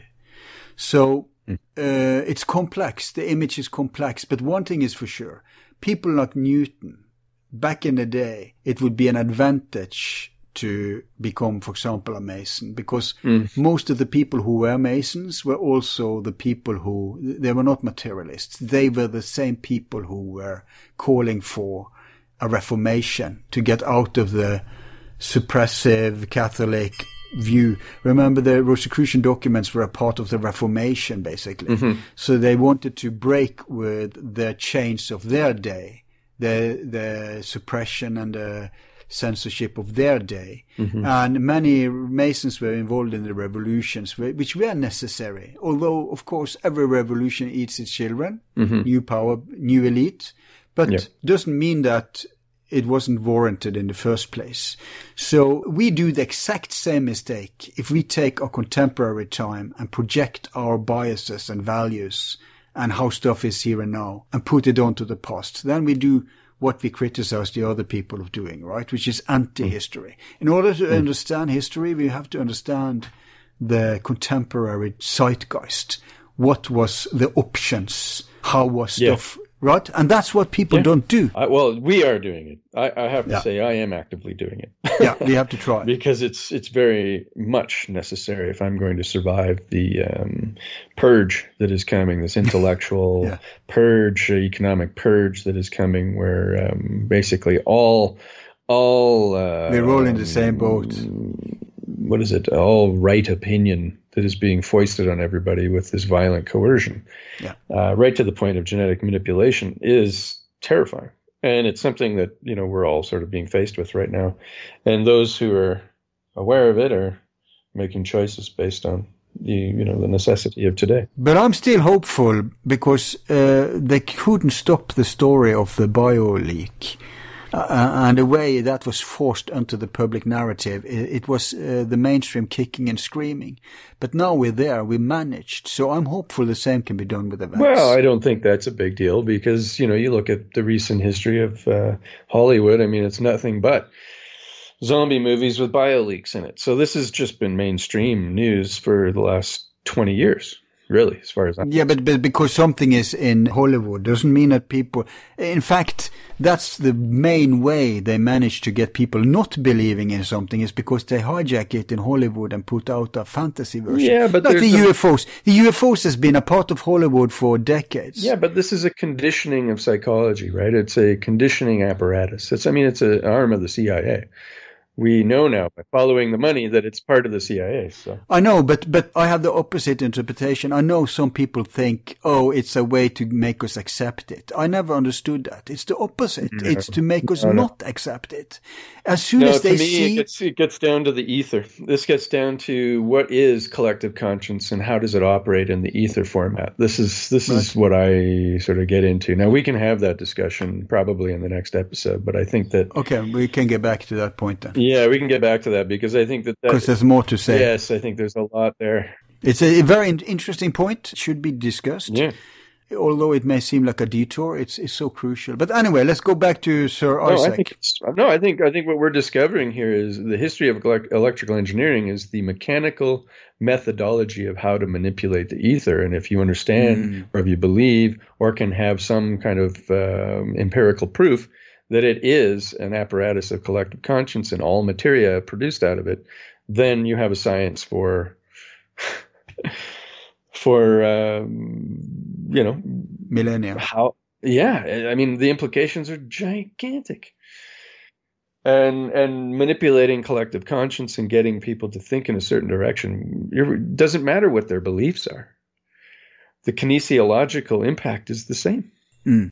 So anyway, the point about Newton here, because we didn't really cover this slide, is that um, he's his idea was that every particle attracts every other particle in the universe Mm. with a force that is directly proportional to the product of the, their masses and inversely proportional to the square of the distance between their centers. Now, I don't know that anybody out there understands what the hell that is, but basically, what we're talking about is a rudimentary understanding of the mathematics that we'll come to of how the electron and the protons work at the atomic level. Yeah, but basically, these guys, when they talk about uh, magnetism and uh, and particles uh, of matter, they're really talking about the part of existence which is. They talk about the material world which is haunted by dualism, down right down to the particle level. But of course, later enters the third kind of point, which elevates the whole notion to a higher understanding, to a higher level, namely photons enter. And photons are the only particles which are not dual. They are singular. And oh, there's many actually. There's many, but they're they're not dipole. There there aren't any, at least that we know of, uh, in orthodox scientific literature, anything that uh, comes with a monopole. We haven't found that yet. Well, Uh, at least that, that we know of, that I know of. Now that might exist in nature, and it doesn't really matter if it doesn't. are you saying photons are not? No, no, they're not. Um, they're not electrically charged one way or another. They they have Exactly. yeah. So what do you mean with monotone then? Well, you know, an electron has a positive charge, and a, and a proton has a negative charge, Yeah. and the protons and the neg- and the and the electrons um, coincide to produce a magnetic field. So if we're sticking with the Uh, and then you have neutrons, which are neutral. But my point is that photons aren't a part of that that model, yeah, plus that model. minus neutral because as soon as you're there, you're trapped in polarity, Dualism. dualism, Yeah, dualism. and, ma- and, and magnetism is an effect of that. Now, with uh, photons and later also biophotons, we're starting to see higher laws in operation. But never mind, uh, it's not relevant for this uh, slide anyway. Let's get back to that. Well, the thing that I wanted to point out about this slide is that that they turned this into a law. Yeah, that's right. Newton's and the interesting thing is, that, you know, they turned it into a law, but I mean, they don't know how gravity works, and they can't reproduce it in the in the uh, in the laboratory. So even though it's a law, they really don't have a goddamn clue. Mm. That's the point. They've made this into a law. Mm. So while Newton was able to formulate his theory of gravity, he was deeply uncomfortable with the notion of action at a distance. This is something that's very interesting. Action at a distance is, well, we'll get into it, but basically, action at a distance is the idea that, um, let's say, for instance, I'm going to use something that we're going to come across in a slide later, but you have a, a volt battery so voltaic pile, and you create an electrical uh, discharge off of it because it's basically a standing electrical fire, which is an amazing um, advancement. And then over here you have a compass. It's about ten feet away, and every time sparks come off that um, that battery, the the compass moves. Well, that's action at a distance. Right. But there seems to be nothing in between that facilitates that. And this is here is born the concept of ether. And quantum physics will freak him out. But Yeah. uh, it says through an intervening medium, he called the ether. He did call it the ether. I mean, he called it the ether, but so it's true. But he didn't Okay. coin that term, obviously. Well, he called it in his he called it in his own literature, the ether. He used the term, whether it was something that Yeah. he coined or not. Right. He used the term to describe it because it was something that was to him indescribable. So he used a convenient term that had already been established. No, it was very describable, but it's something that he was trained in uh, esoterically. The ether concept has been here since, uh, I mean, it's ancient Greek, but you have the same concept in Akasha, it's called in the Hindu. Everybody, Egypt, everybody had their own. I'm, I'm sure the Mayans have a word for it too. Maybe you even know it. Do you know their, their word for it?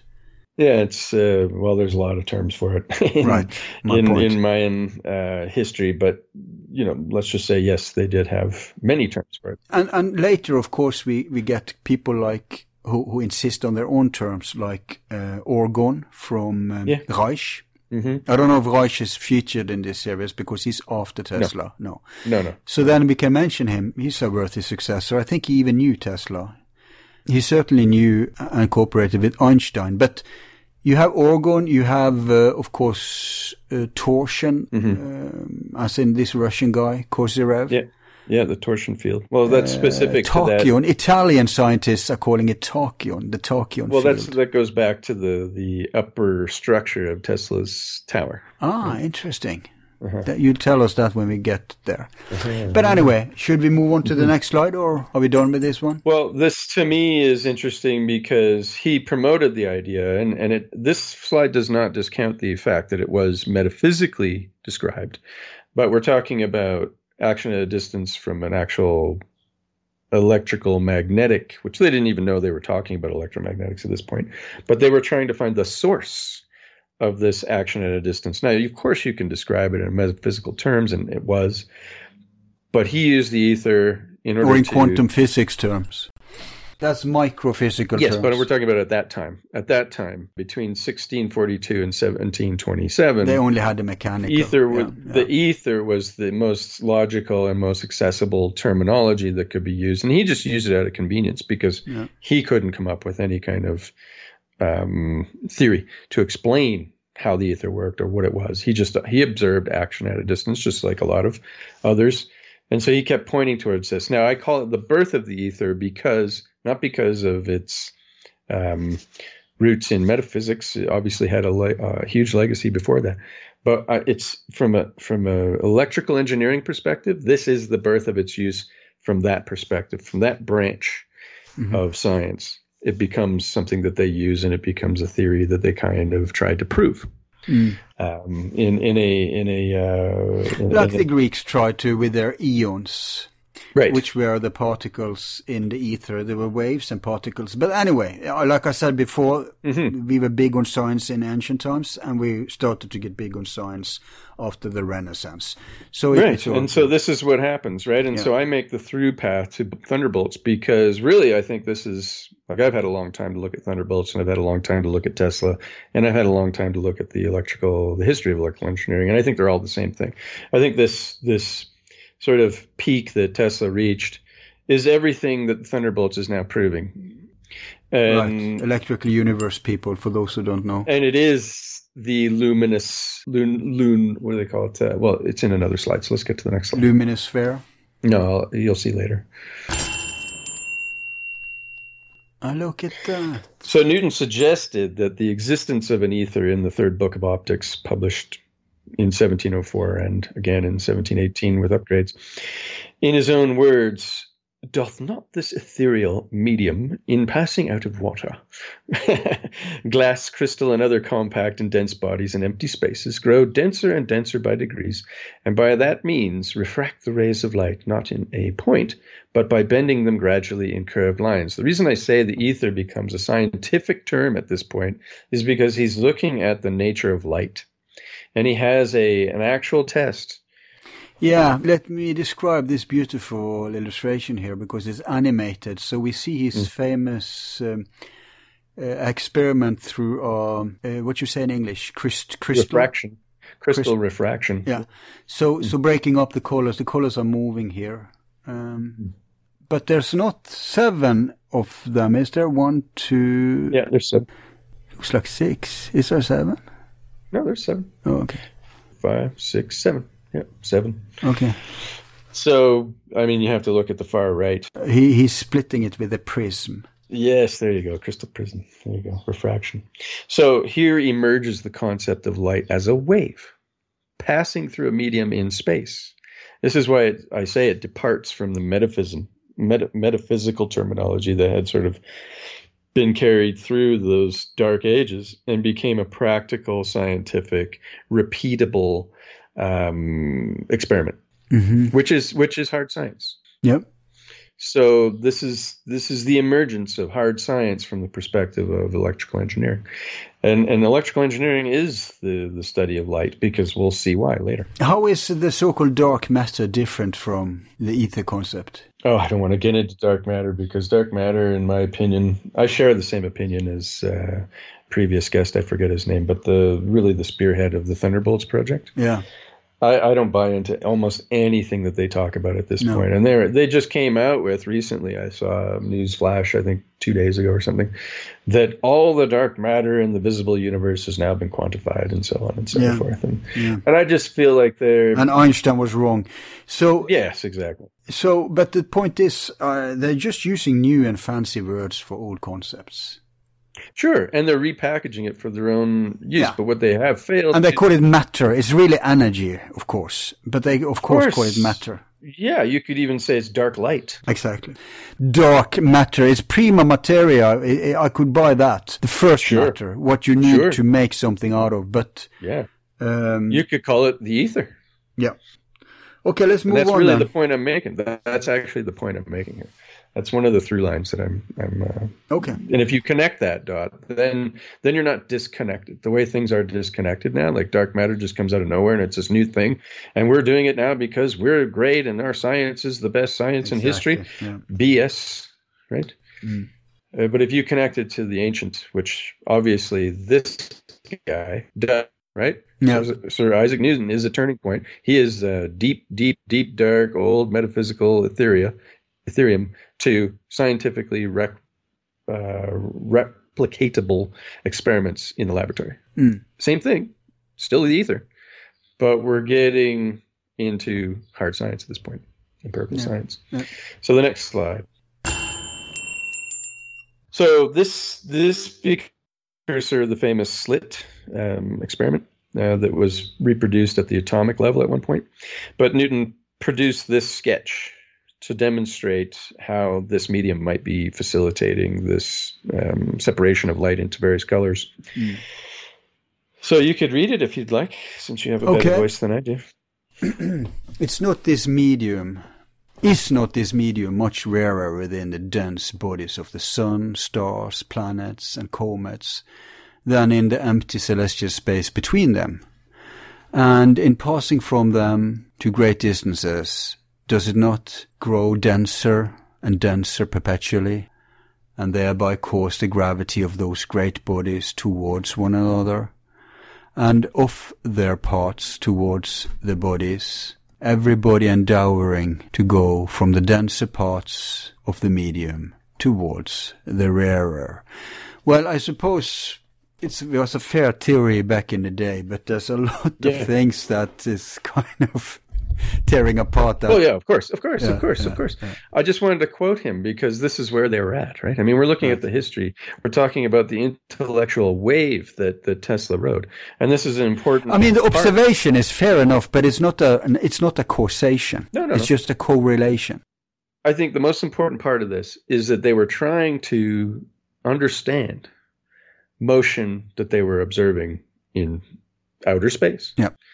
Right. And there is a big difference. And I want to make people understand this, uh, not make them understand but hope that they do understand. There's a big difference between the physical realities that govern the so called laws of physics that exist on planet Earth versus what goes on in space because the conditions are vastly different. But Mm. the laws of, of science are blanketed. Mm. And that's the problem. Mm. There's this kind of um, ideology that's still in place among common people and even among the pinnacles of uh, modern academia that we live in a closed system. Mm. That's where this whole idea of, uh, of, um, of lack comes from. Mhm. The whole concept of lack, right down to the personal I lack money, all the way up to we lack the resources. Sca- yeah, the scarcity model is or it's a pest and a plague. Exactly, exactly, exactly. And this is part of the subtle. I don't know if it's a deliberate scam, but it's certainly something that has been born out of the scientific materialism. That is this idea of scarcity. Mm. And it's they built- ironic that they used. It's ironic that they used Newton to justify materialism when he was anything but a materialist. It's the same way. The guy was out in space, man. The guy was way out in space. yeah, yeah, and, and they do the same in terms of evolution theory. The real, um, I mean, we all know that Darwin was Christian, of course, but the real guy behind evolution theory is, um, what's his name again? Russell? Rousseau. No, no, not Rousseau. Russell, I think. Oh, okay. Um, Oh, Russell. Okay, I don't know who. It Ah, is. is it Russell? Ah, I'm I'm blanking on his name. Hmm. You know, the guy who actually did the research and everything, and he he was looking for a consciousness element, Mm, and that's mm. what they should have done. Is done. that in one of your episodes uh, on uh, parapsychology? Is that because I love those episodes? I thought they were Yeah. fantastic. Those were fantastic. That is just proof of the uh, Skeptiko, there- you know, Alex Tsakiris, he did a whole episode on That's this. the guy. I love that episode that you guys did. It was fantastic, and it really. Which one? Um, the one that basically gets into all the experiments around uh, parapsychology that prove that remote viewing works, and He always does that in all shows. Yeah, I uh, know, but I mean, they were just so good, and the people that he was talking about. Why scientism is wrong about everything. Yeah, yeah, exactly. Yeah, all that Ah, stuff. It's amazing. People haven't been watching that show. Yeah, I don't know why. It's I so good. it. I love it. Yeah, and and I you know what? it. It, speaks to everything that's going on in this slide presentation. It does. Yeah. yeah. And and in fact, I was listening to that when I was doing this. That's why you mentioned it. Having it fresh in mind. think, well, that was one of the episodes I was listening to. I spent a month on this, so that was definitely one of them that uh, coincided. You should listen to the other stuff I've done with Alex too. Oh, I did. I'd listened to all three episodes, and I, I just plucked out of it what I remember out of it most was that You're, you're you're referring to evil, right? And you're referring to yes, yes, there's that. Yeah, Yep. but if you go to the bonus section at the website, Mm. there's a plug for that. Okay. There's two episodes with Alex there that's not published as a part of the main episodes. One is called Endgame. Mm-hmm. It's a review of 2020 and 2021. We predict. I told him. I told him no, Trump won't be president, and I was right. yeah, no, he wouldn't. Everybody back then believed, oh yeah, yeah, Trump will do some uh, Q uh, move, and no. Well, you know, he he was he was definitely the winner, but he wasn't the uh, the winner. yeah, there's no winners. Uh, that's like believing uh, Lotto ain't rigged.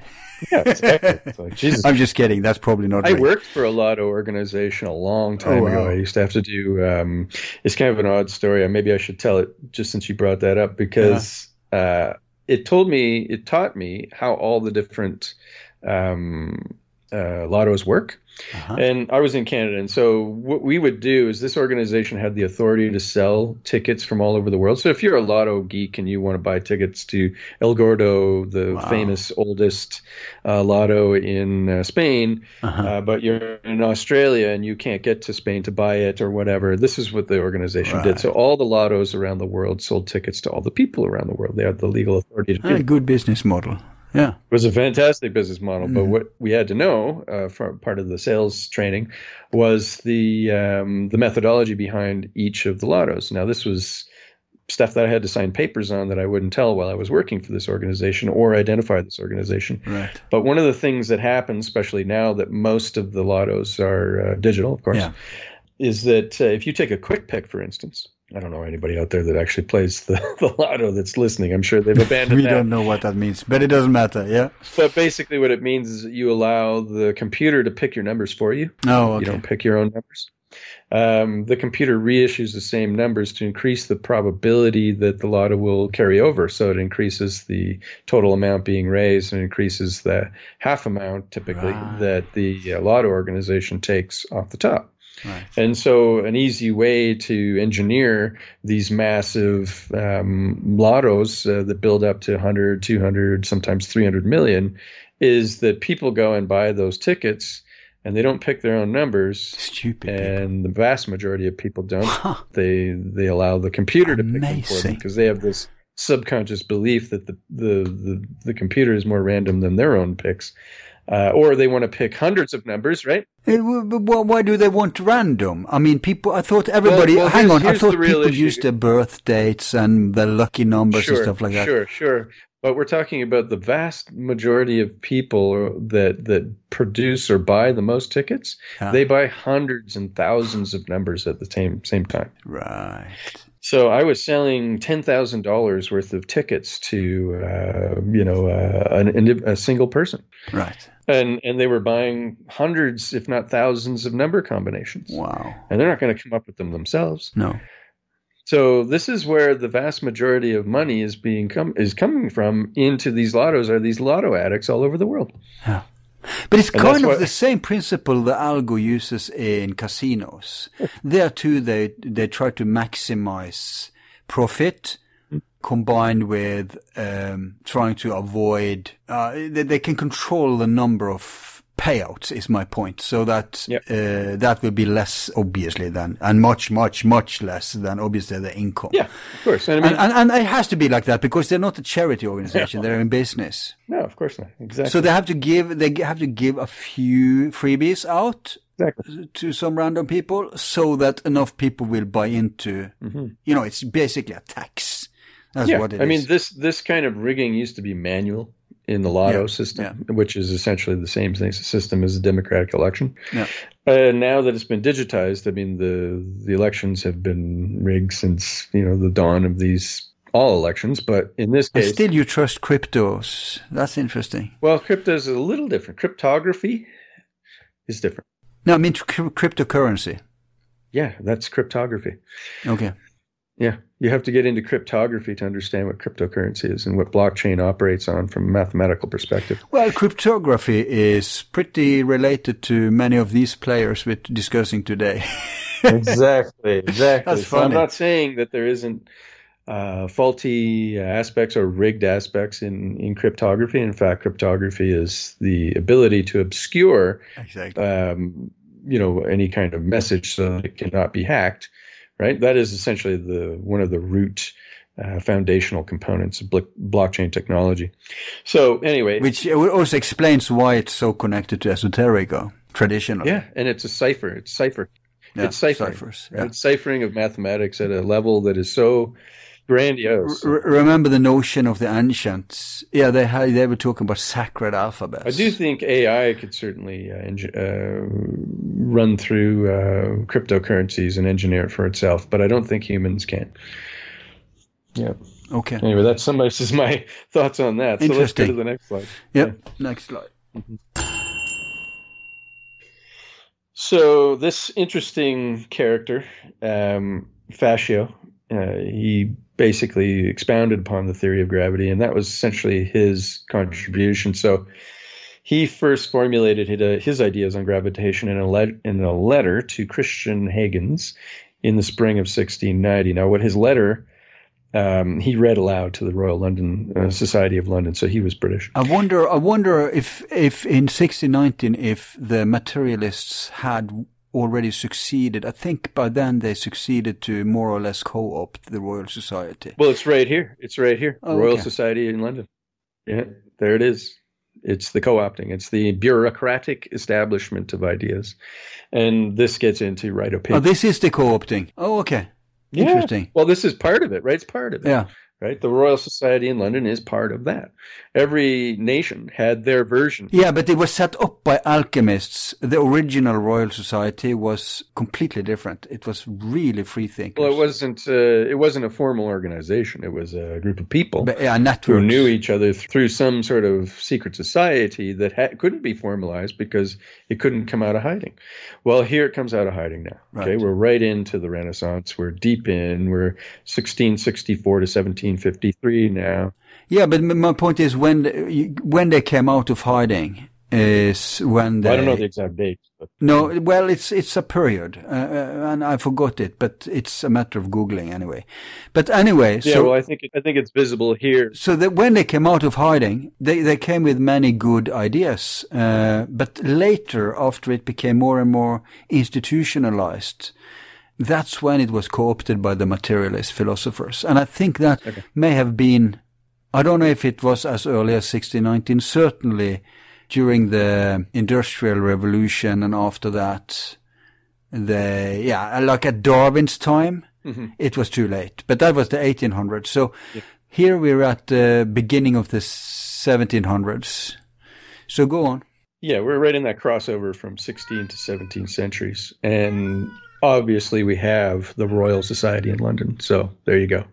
It has happened at this point. I don't know what the actual moment was, but it's occurred. Yeah, yeah. My point isn't that the the Royal Society happens and it's bad from the outset. My point is that in the beginning it was many uh, open-minded people. It was like a creative think tank. Yeah, yeah, it was And a- then it became co-opted. It was uh, fun.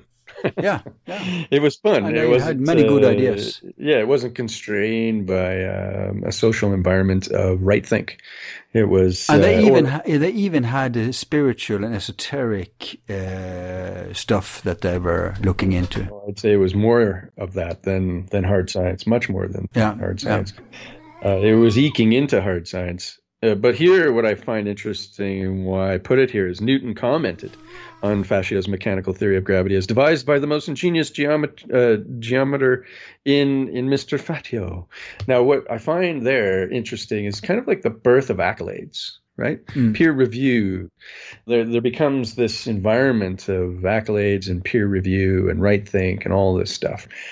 Now, it doesn't mean that that was the intent behind Newton's comments. The idea, yeah, yeah. But the idea that it becomes necessary to have rubber stamped, be rubber stamped by somebody who is previously thought to have established something, and the word keyword being established.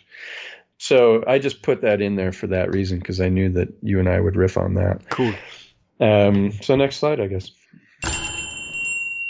So he composed several drafts of his theory, and you can see in the background this image of circles with arrows pointing in all directions. And what they were trying to do is come up with this idea of what governed the movement in free space in this vacuum that had been established out in space was considered a vacuum, but not empty hmm. full of influence, and influence was particles, and these particles were pushing against celestial bodies in all directions. And it was the vacuum that was created between moving bodies that caused the absence or, or lesser degree of these these moving particles called corpuscles they called Yeah. that cause motion towards or or away from other things. So it's kind of this elaborate idea of because bodies are obscuring the flow of these corpuscles, they'll push them together because there's more corpuscles on the outside of them, forcing them together, etc. So these are like elaborate ideas, right? These are hmm. getting into theories. Now, obviously, none of them. The corpuscles are basically the same as particles. It's just that the yeah. terminology has changed. Exactly. But yeah, it's like the smallest bodies Yeah. of um, structured energy. Yeah. Mhm. Yep. And so he was obviously dismissed, and uh, fragments of his manuscript, you know, disappeared, and then were acquired later by Georges Losange, who in the 1700s. Ah, that was a pretty decent uh, French uh, expression right there. Thank you. Yeah, yeah. I'm trying. I mean, I really would love to uh, live in France and learn French, but uh, I don't know if the French people have me, uh, or if I want them. Not without your COVID uh, Uh, certificate. Yeah, we'll see. I mean, there's there's a movement against that kind of ideology there, but it's just starting. Yeah.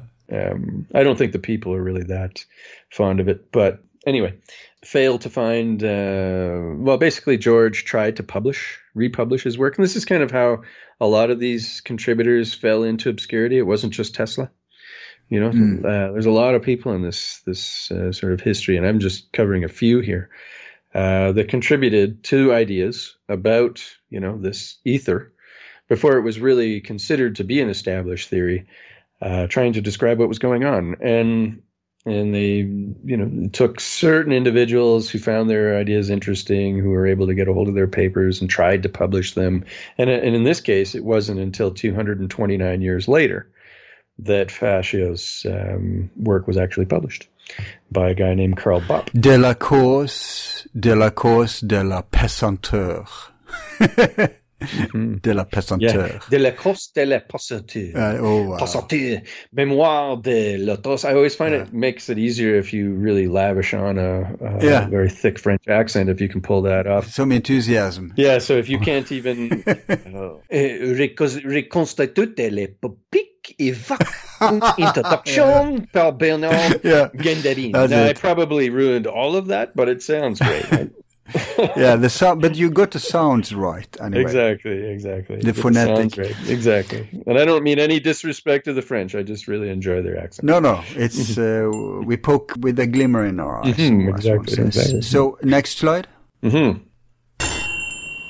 So this is really the the model that he created. So he assumed that the universe is filled with these minute particles. They car- they called them corpuscles, um, moving indiscriminately at high speed in all directions. So this is really the first concept of a cosmic or solar wind.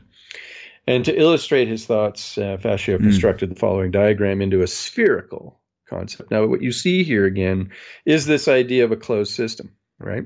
This is Euclidean geometry. And we're going to get into that, but I'll just plunk that idea there. We don't need to get into a full description of what this is, but what we see here are limits to the concept. And that limit to the concept is the sphere. And the geometry, the point is here, of course, that we see Euclidean geometry, which we'll get into. But he had a model. He created a model. And this is where we're getting into some serious attempts to uh, achieve a theory of what a theory uh, ether is. Yeah. So Lassange theory of gravitativity building on Fatio's concepts, George Louis Lassange kinetic theory of gravitation was proposed in 17. The French are heavily into this kind of research at this point. Yeah, the French were really into it. Yes, exactly. Well, mainly because there was such a uh, intellectual exchange between England, Italy, and France at that point. But Francis was also in the vanguard of the esoteric thought. I wonder if there's a connection there. I'm sure you would know better than I. Yeah, I'm just thinking aloud. And I think you're right. Could be. I think you're right. And you can see in the background uh, the faint image of Lassange's drawing, which is an extrapolation on the idea of these corpuscles moving things around. And he really coined the word corpuscles, actually. Actually, yeah. Corpuscle. Yeah, corpuscle, corpuscle. It's so delicious when you try and put on an accent. It's Yeah. great. I can't wait to speak French. It's going to be delicious. Right, right. Okay, next one. So this is more of a GIF that explains uh, the idea that the Earth is moving through an atmosphere of corpuscles. This is Hang on. The picture. Mhm. Is that an optic illusion or is it moving? no, it's moving.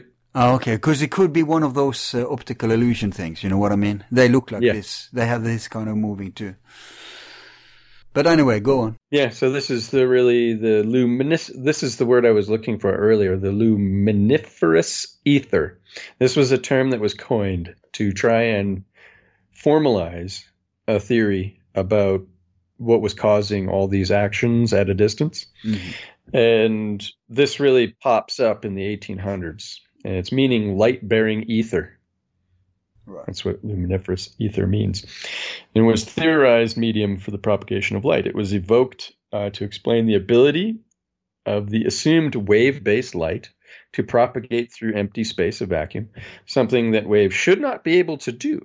But you know what? We should also explain the word ether. It uh, originally comes from Greece, and depending on the context, how you want to translate it, we I, I use divine fire, but you can also use, talk about luminous fire or like uh, something that burns or shines. So it is like the first fire. It's the cosmic fire, basically, in more spiritual Yeah. terms. Yeah, and I think what we're realizing here is that uh, nothing new under the sun here. Yeah. So fire is the is the principle that uh, in esoteric in esoteric sciences that deals with the physical world too. It's just a different uh, terminology, but basically it's the same kind of study. And they say that fire is the element that changes other things. That's the one that you need to use as a mold, as a tool. It corresponds to the one. So it's, it's like a sword. It pierces through everything. And so I think what's really important here is that that the last sentence, the assumption of a spatial plenum of luminiferous luminiferous ether rather than a spatial vacuum, this demonstrates the schism that takes place in in um, in uh, what you want to call orthodox academic ideology of is there a vacuum or is there something that's there? Yeah, but but here's the point with ether, and that's that that's then the most primal fire Yeah. in existence, Yep. which is why they they think it can influence everything. It's the question is was was it is it like causative? Is it causal? And if you look at the spiritual traditions, they basically say that ether is two things. It's both the archetype, the template, the, the raw stuff before it takes form. It's zero instead of one. It's God sleeping before waking up. It's uh, the idea before uh, uh, the chain of creation begins. But it's also the sum result of all the other elements, everything else in creation. And, and that's like its other side, the other side of ether. Yeah.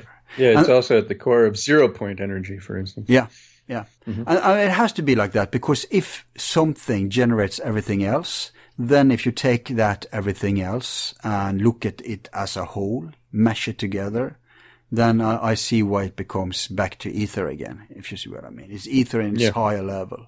It's the end ether instead of the, it's a post thing instead of the pre thing. Yeah, if you change the words, it's the same thing. Ether can be associated with quantum, could be associated Yeah. with vacuum, can be associated with everything, right? It's all basically talking about the same thing. The problem is that it becomes competitive. And here, the reason I put this slide in is because you have a competitive schism that takes place in what is becoming a kind of institutionalized uh, process. Uh, back and forth. Is it a vacuum or is it filled with something?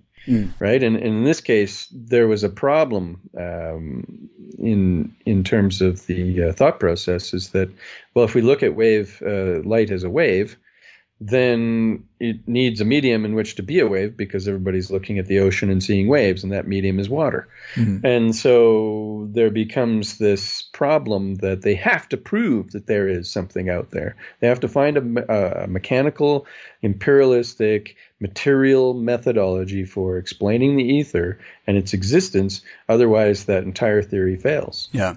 So here we see Newton's stuff and Copernicus stuff starting to go off the rails Having having a negative effect, exactly. and being hijacked. Yeah.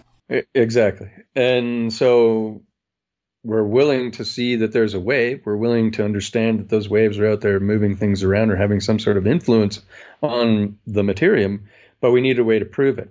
So they formalize the theory, call it luminiferous ether, right? This is the theology, the um, scientific theology that Tesla is born into Okay. and is um, responsible for perfecting. And then, as soon as he's able to perfect it, it becomes denied. Right. Okay, next slide. So here was an attempt by James Clerk Maxwell, developed a model to explain electric and magnetic phenomena. We'll get into him later, using the ether wind concept, and a model that led to what are now called Maxwell's equations and the particle or partial understanding that light is an electromagnetic wave. However, a series of increasingly complex experiments have been carried out in the late 1800s such as the Michelson Morley experiment, which is pictured here, uh, in an attempt to detect the motion of Earth through the ether.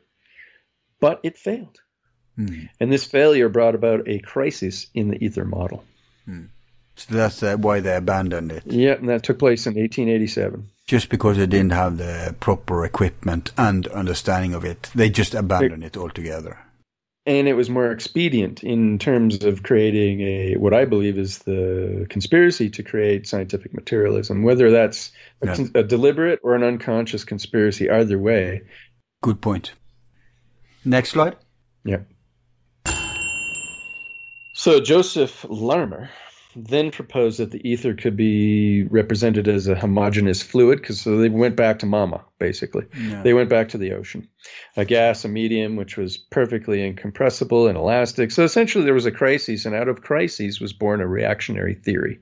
Hmm. And of course, that reactionary theory couldn't be proved. So, you know, Larmor Yeah. believed that the source of the electric charge was a particle, which he was right. It's not a new idea. But the idea he referred to it as an electron, that is new.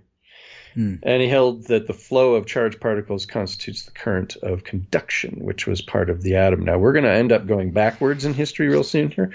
Have you seen the funny images of how they conceive the atom to be? I mean, uh, it's completely different from the different time periods. It's, it's just projection. You talk about a Greek model or a Roman model, or which one? No, no, I'm talking about the modern times from uh, from uh, the late 1800s and actually up until today. If you look at them, the drawings of or illustrations of atoms, they're completely different. At one point, it looks like a cloud. At another point, is it's like. Um, circles with stuff around them although it looks like a flower i mean it's it's a mess it's a mess they have no idea how it actually looks like it's just mm. models. Mm.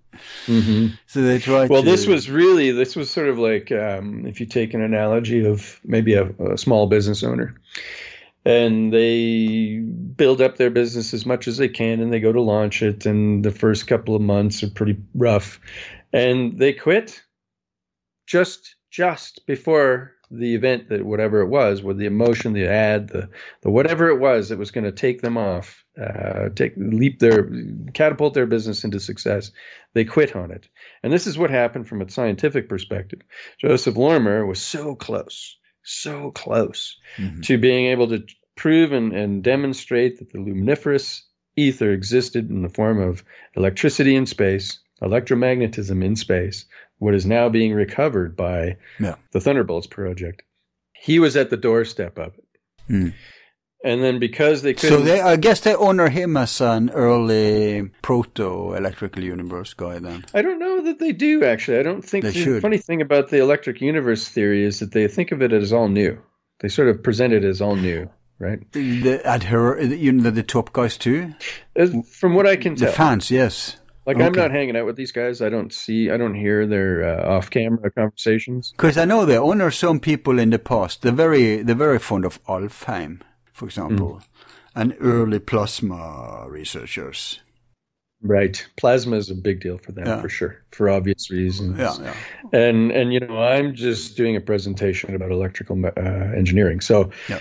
there's a lot I'm missing, and there's probably a lot that they're talking about that I'm not hearing. But but let me just say that plasma is the first manifestation stage of fire Mm. that we talked about, or ether, if you like. There you go. Well, plasma is really is really just a huge buildup of electrical charge. Um, Yeah, but it's you know, it's a it- limit. It's a limit condition between uh, fire and ether in in alchemical terms. Right. Yeah. It's definitely the the the go between. Let's call it. Yeah. Yeah. So they were they were at that point really of um, being able to demonstrate this, and probably were. Uh, there's probably part of the story that I'm missing here in terms of plasma. Regardless, I think it's really important to note Larmor because he was very close. Right. He uh, he coined the term electron. He built it into the atomic structure. Uh, the problem was that this coincided with um, classical physics being more or less replaced by theoretical mathematics, Yeah. which is the source of quantum theory and relativity, which essentially is Maxwell uh, and uh, Heaviside and um, and uh, Steinmetz, which we'll get to um, partially later. They actually end this presentation. Next slide. Yeah. So, so Heinrich Lorentz, uh, Heinrich Lorentz uh, ether theory uh, marked the final point, uh, really, in the development of classical ether theories. So he hypothesized a completely motionless uh, ether, see, and predicted that motion through the ether would create a birefringence effect, having two different refractive indices, the uh, indices, the ratio of the velocity of light in, in a vacuum to its velocity in a specified medium. Now he went off the rails. So Rayleigh and Brace tested and failed to find it and summarized this failure. Uh, essentially, um, we have uh, Hermann Weyl, who's a relatively unknown scientist, who wrote uh, more or less the obituary Mm-hmm. for the luminiferous theory. Uh, you could read it if you wish. Uh, which part? Uh, the quotes here. Uh, Hermann Weyl wrote that the ether had thus yeah, you just go on. I don't know where you are. Just read it to you. betaken itself to the land of the shades in a final effort to elude the inquisitive search of the physicist. It was at this point that the luminiferous ether model died. So Right. now, now, luminiferous ether model died, perhaps on the verge of success, but it has since uh, experienced an indirect resurgence as plasma cosmology and the electric universe theory. Yep. Yep. So now let's go back in time uh, once more because we have to go back to some foundational aspects. Now, the image that you see in the background is Luna Park, which was Coney Island in 1905. There were theme parts of light. That's how novel and amazing um, Tesla's impact was with the advent of, uh, of um, the AC system. So we can go to the next slide. So now let's go back in time once more. Now I kind of sped ahead on a concept, the lum- luminiferous um, ether, but I, we need to go back again because obviously a lot of what Tesla was doing had more to do with electromagnetism, and so we haven't covered that. But that fits into the ether model. So I wanted to cover the ether model first, and then go back in time a little bit to cover some of the fun stuff that led to uh, some of the engineering.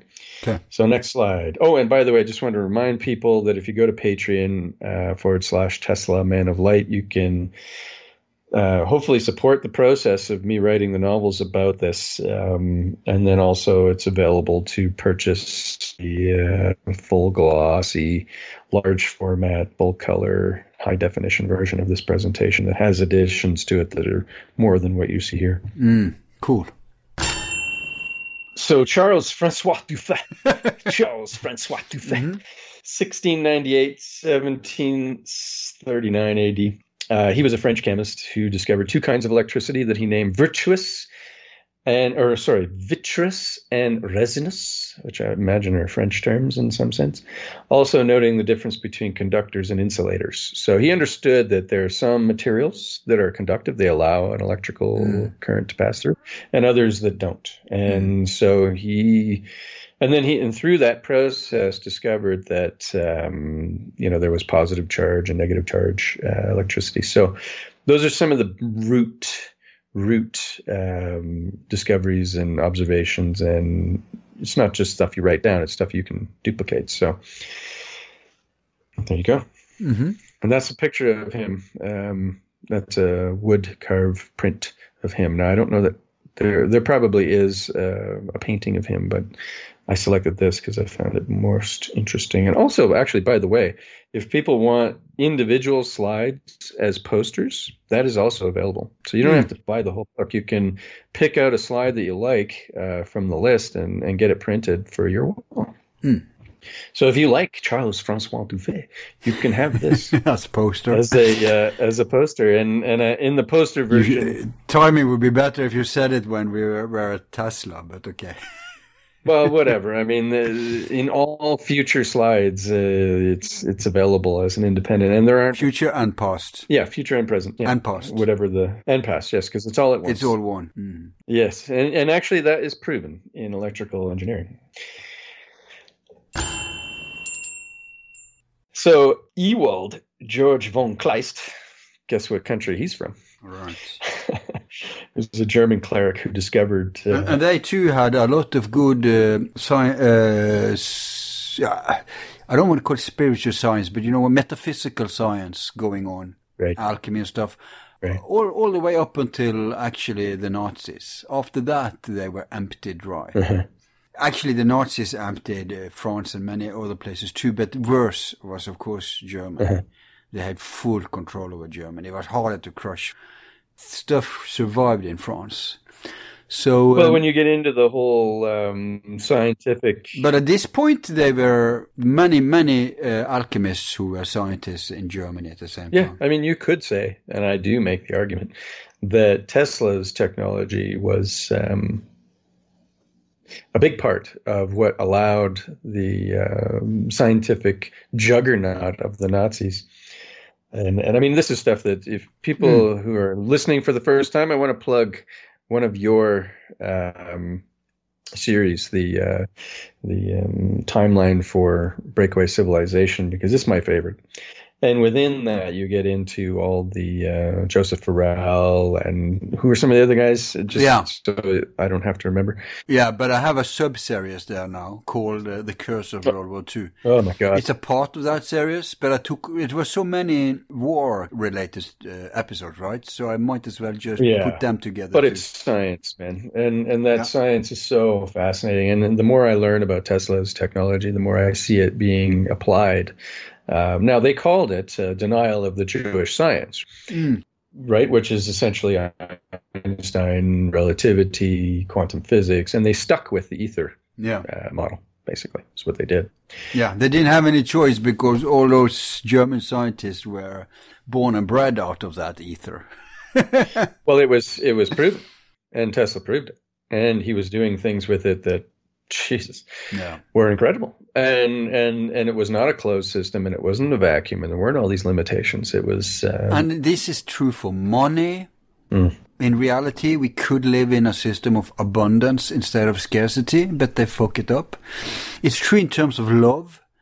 People with scarcity in mind, they are rarely happy. If you have the abundance model there too, you'll know that there's, you'll always meet. I mean, there's plenty of fish in, uh, in the sea, as they say.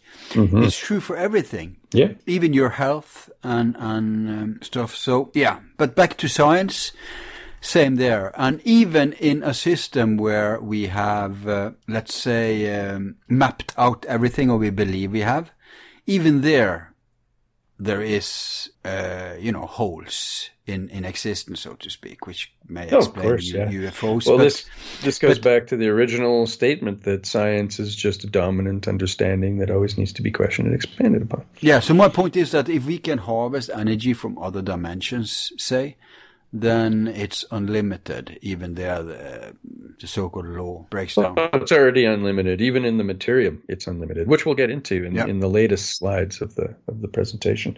But in this case, the the slide is really about George Kleist's uh, invention of the Leyden jar. Okay. which was the ability to build up and store static electricity. Hmm. This was a huge move forward for the ability for people to uh, investigate and then test um, their theories around electricity and what it was. So Kleist invented the uh, Leyden jar, which was super, super influential, and as we'll see in the next slides. hmm And of course, they did that off of the frictional electric machine. So this is what it looks like. Okay. So this was one of the original versions that he created that was perfected by many others because it became very popular and widely used. Um, so, Ah, he got uh, electrical shock. oh yeah, and That's uh, that's equivalent to Newton having a head. Uh, uh, I mean, an apple falling on his Apple head. Apple falling in his head. Yeah, Same exactly. kind of uh, myth or whatever. Well, Gralath, Daniel Gralath, learned of the experiment in uh, one of his first letters. This is sort of a society that's appearing where everybody's coming up with these ideas and then sending letters out to each other. Hmm. And would you repeat my experiment, please, and tell me what you come up with? And this is exactly what happened here. So Kleist produced this experiment. He sent out letters, and then in November of 1745, uh, Gralath um, read the letter, repeated the experiment, and came out with the same um, result in April. And then, of course, Gralath found out about that, and Leyden jars were born and became widely used. Still in use? Oh yeah, they're still used. Uh, they're used in different uh, forms. Um, so it is estimated. Essentially, this is the birth of the capacitors. Remember, we went through that, and we saw how they're being used in all these uh, experiments, right down to nuclear physics. This is the evolution of that device. Right. So it is estimated that early Leyden jars could store between 20,000 and 60,000 volts, which is quite big. Wow. Hmm. And a battery of Leyden jars, a battery of Leyden jars, which we'll see in a minute, meaning a string of Leyden jars, could be used to discharge higher degrees of voltage, such as the experiments conducted by Daniel Gralath and Jean-Antoine Thon. Speaking of batteries, Mm-hmm. yeah, speaking of the history of batteries, what about that old Greek battery they found uh, that was Yeah. uh, shipwrecked? And Egyptians. And the Egyptian Yeah, ones the, the pyramid, and they even had light bulbs. But Well, they had jars. They had jars, uh, jars that produced electricity. Yeah. yeah. but how did they? Um, do you know the technology or mechanics behind that Greek battery? Yeah, it's right here. Have you looked into that? This is it. This is it. Yeah, I mean, this is essentially it. I mean, yeah, this is it right here. It's just that I can't prove that. I can only see the correlation in the drawings Right, okay. and in the descriptions. Okay. You know, I just can't say in an empirical sense that No. that is it. I can just say it in the sense that I know it at my gut level. I know that's what it was, even if there were maybe. Maybe we should. Uh, it might also have been. Yeah, maybe we should go there. It's. I think it's on display somewhere. Well, it might also be chemical. Hmm. Either way, it's either a Leyden jar or it's a it's a volt pile. It's one of the two. Okay. And so anyway, that's that's where we're at. So let's let's go examine it if they do not implement um, COVID passports. hey, hey, if I get support for this series and people start buying these posters and this book and go to uh, Patreon and then eventually um, support the, um, the crowdfund that I'm going to do, I mean, we'll be able to do a lot of things. Mm, cool. And I'm and I'm providing value, as much value as I can. Yeah. So not just giving money away, you're giving it to some good here. Yeah. Investment. Next. mention his name, Daniel Gralath. The reason he's interesting, I find, is because he was one of a group of people that ended up taking this advancement, this um, this Leyden jar, and he turned it into a career where he went around Europe uh, electrocuting people as a form of entertainment. And and he he, he he's a, he's a snake oil salesman in the sense that he claimed that it cured all kinds of disease. Yeah, he also. That's what they do. They have something, uh, a phenomenon which is new. Then you can always get away with claiming stuff. Exactly. He may have believed it, though. We don't know that, of course. But um, Well, it, there may have been some evidence for that, and in fact, there is a lot of documented proof that it did, but they didn't know what it was doing exactly. No, I think it was random because it can hurt as much as Yes. it can heal. Everything to do with the frequency and the context and the resonance between the tool and the uh, illness and whatever. It's it's complex matter. So I'm, yeah, I'm sure they observed all sorts of effects, right? But they don't necessarily understand what they. These this is like kids with matchsticks. This is the birth of shock therapy, which is why I chose the image that I chose. and not here. just shock therapy, also shock weaponry, like the police use, for example. exactly, Mm. exactly, and this is why I picked that image in the background of 18th century Bedlam Insane Asylum in, in Britain, Right. painted by William Hogarth, 1735. Nice touch. Thank you. Nice touch. Look at that with the dunce hat and everything. Pretending to be the Pope. Yeah, the Pope. is a dunce hat Yeah. because he's pretending to be a Pope. Yeah. As we all know, the Pope's a real dunce. I thought he was an ass. Uh, maybe he's uh, bipolar. he can exist in both places at the same time. So this is the the Leyden jar battery that I was talking about, and it's called a battery because it's a series of Leyden jars. So foremost among the oh, I've got a typo here. Good, yeah, okay. So foremost among these new um, traveling shock therapists was, of course, Daniel Gralath. I mentioned it, and um, you know he gave the shock at great distances. And eventually administered a single shock through 20 persons at once. Oh, that must have been a great display. Now, that is a great display, and it has serious implications in our understanding of electricity and, and everything. So, in April of 1746, he constructed the first known battery by connecting the wires of several Leyden jars. And that's Gralath's Leyden jar battery. Hmm. He did that too. So he wasn't just a showman. No, he I was mean, also, he- also practical. He's like me. I have to do a show in order to, to support myself. Mm. It's the same. We're all the same. If you're out on the fringes, as we all are here, uh, you need support, and the only way you can get support is by putting some value, some entertainment, some content out into the world that supports you. Um, and uh, I'm doing the same thing. He did a traveling presentation. He was kind of a circus, electric circus, and there he wasn't the only one. But in the process, and in using all of this technology and developing it for his own purposes, he made advancements. Yeah. It's what we do. Good old Ben Franklin. Mm-hmm. 1706, 1790. Ben Franklin is, in part, of course, famous for exploring the phenomena of electricity. And funny thing about him is he put out a lot of ideas and allowed other people to do them. so he was, in fact, the first to label two kinds of electric charge as positive and negative. So it went away from that vitreous and the other one that uh, Resonance. yeah, thank you. resinous and vitreous to now positive and negative rather than vitreous. I should have looked up the etymology of those two words. But um, Well, we can, you know, listeners can do that. Franklin was uh, also in the esoteric tradition, so uh, it's it's a good thing he used plus and minus as the operating language. It was the same already in alchemy and uh, other stuff. So yeah, it fits. Yeah. He he recognized the same principle just for matter. Yeah, and in putting this together, I like uh, we should do a version of the book where you contribute the um, the secret society backgrounds of these individuals. Ah, no, that's not necessary. We could do a 200 page book out of this. No, I think it could be a That would be the esoteric edition of the coffee table. Yes, book. exactly, exactly, exactly. You could have the the electrical. Yeah, limited print. Right. So let's first get some of these ones sold, and then I have a budget which to uh, to engage you with uh, putting together the esoteric version of this.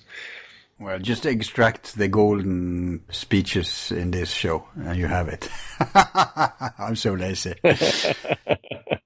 Well, you've But, got but- it. but- well, okay, so um, Benjamin Franklin, his contribution was um, basically giving the terminology of the electrical charge. Uh, yeah, he he contributed positive and negative, but that wasn't the only thing. What was the thing about him and the, what you call it in English? Uh, you call it, um, it, it swings in the sky by the wind. Yeah, the kite. That's what you, Kite. that's what you see What's here. the thing with him and the kite? Well, that's what you see depicted in this painting is him with a child in the back holding the string of the kite and the lightning rod in the form of a key. Oh, uh, no, I see. bringing down. Now that's in the next slide, so we can just talk about that in the next slide. No, but look, they're holding the kite in the background.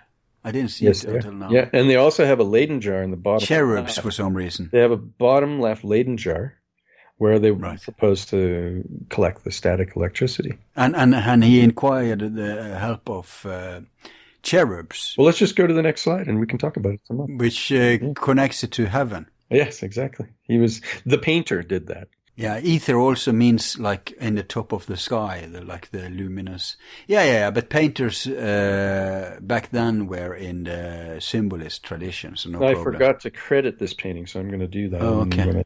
When I, am finished, uh, when we're finished this, this uh, I mean, it could be a modern painting too, of course, but it, it doesn't no, look it's not. like it. It's uh, it's it's it's from the yeah, it's from the 19th century, so the 1800s, basically. Right. hmm Yeah, make sure to credit it before the book is published. Oh, I will. Yeah, no, I will. Absolutely, absolutely. Okay. So he published a proposal, and this was the idea to prove that lightning was electricity, because as you can, just the idea of that, that they were still trying to prove that, that lightning was electricity tells you where they were at.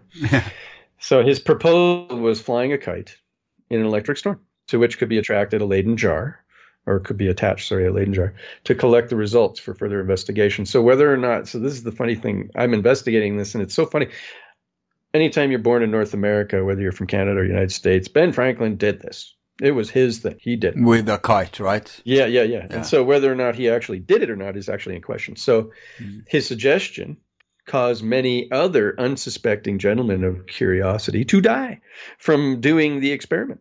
Jesus. And so, to prevent further deaths, because it was reported that all these people died, some in Russia, some in Europe, some in in um, verging on the uh, Adriatic and Asian continent, uh, all these people died at, at his behest because he'd published it and people were listening to him because he was a big part of the foundation of the United States. And so everybody was. So then he had to create the lightning rod. So he had to retract his statement and say, okay, no, we're going to develop this thing called a lightning rod. Please don't do it with a kite.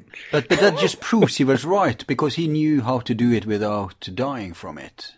So obviously. Well, it, what I'm saying is that he may not have done the experiment until other people died already. He certainly could have because he knew He could have. he knew how to deal with these There, forces. there's a claim. There is a claim that he did, but that claim was not published until about 30 years after the original suggestion of this experiment. But but this is my point precisely when I say said that um, uh, the, you know the apple falling on Newton's head. These are uh, the, all, all these big discoveries have this anecdote following, which in most cases is just bullshit.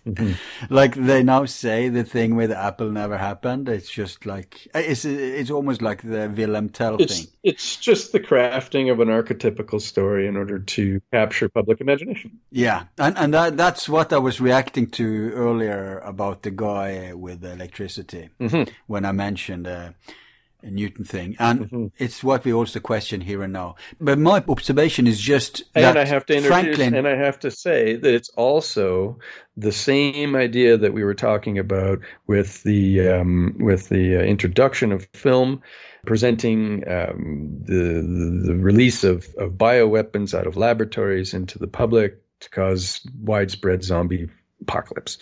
It's the exact same thing. You you're saying that the lab leak didn't happen?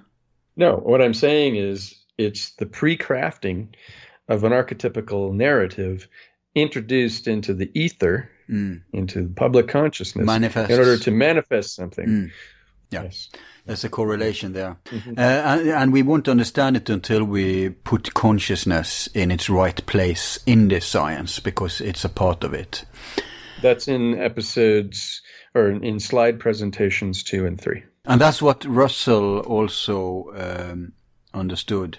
God, I hope his name is Russell, otherwise nobody knows who I'm talking about. But the guy who, who really did the thing with Darwin, which Darwin, he did the re- actual research. Both Darwin and him talked about the same thing Hmm. at the same time.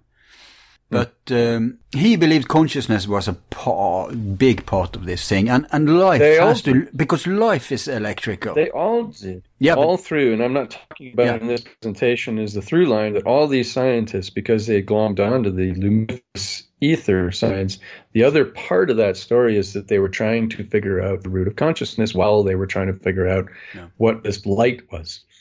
This ether is the physical version Okay. of fire, the fire from all things, right? Your, your your voice is cracking so much up. Uh, I think it's because of the image. Mm-hmm. Really?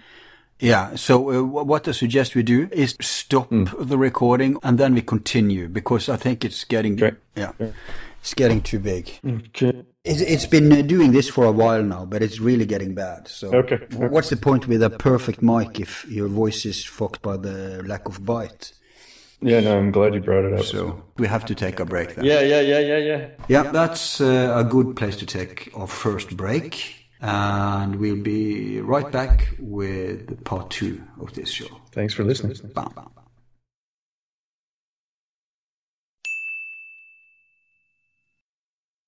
All of our files are free and will remain free.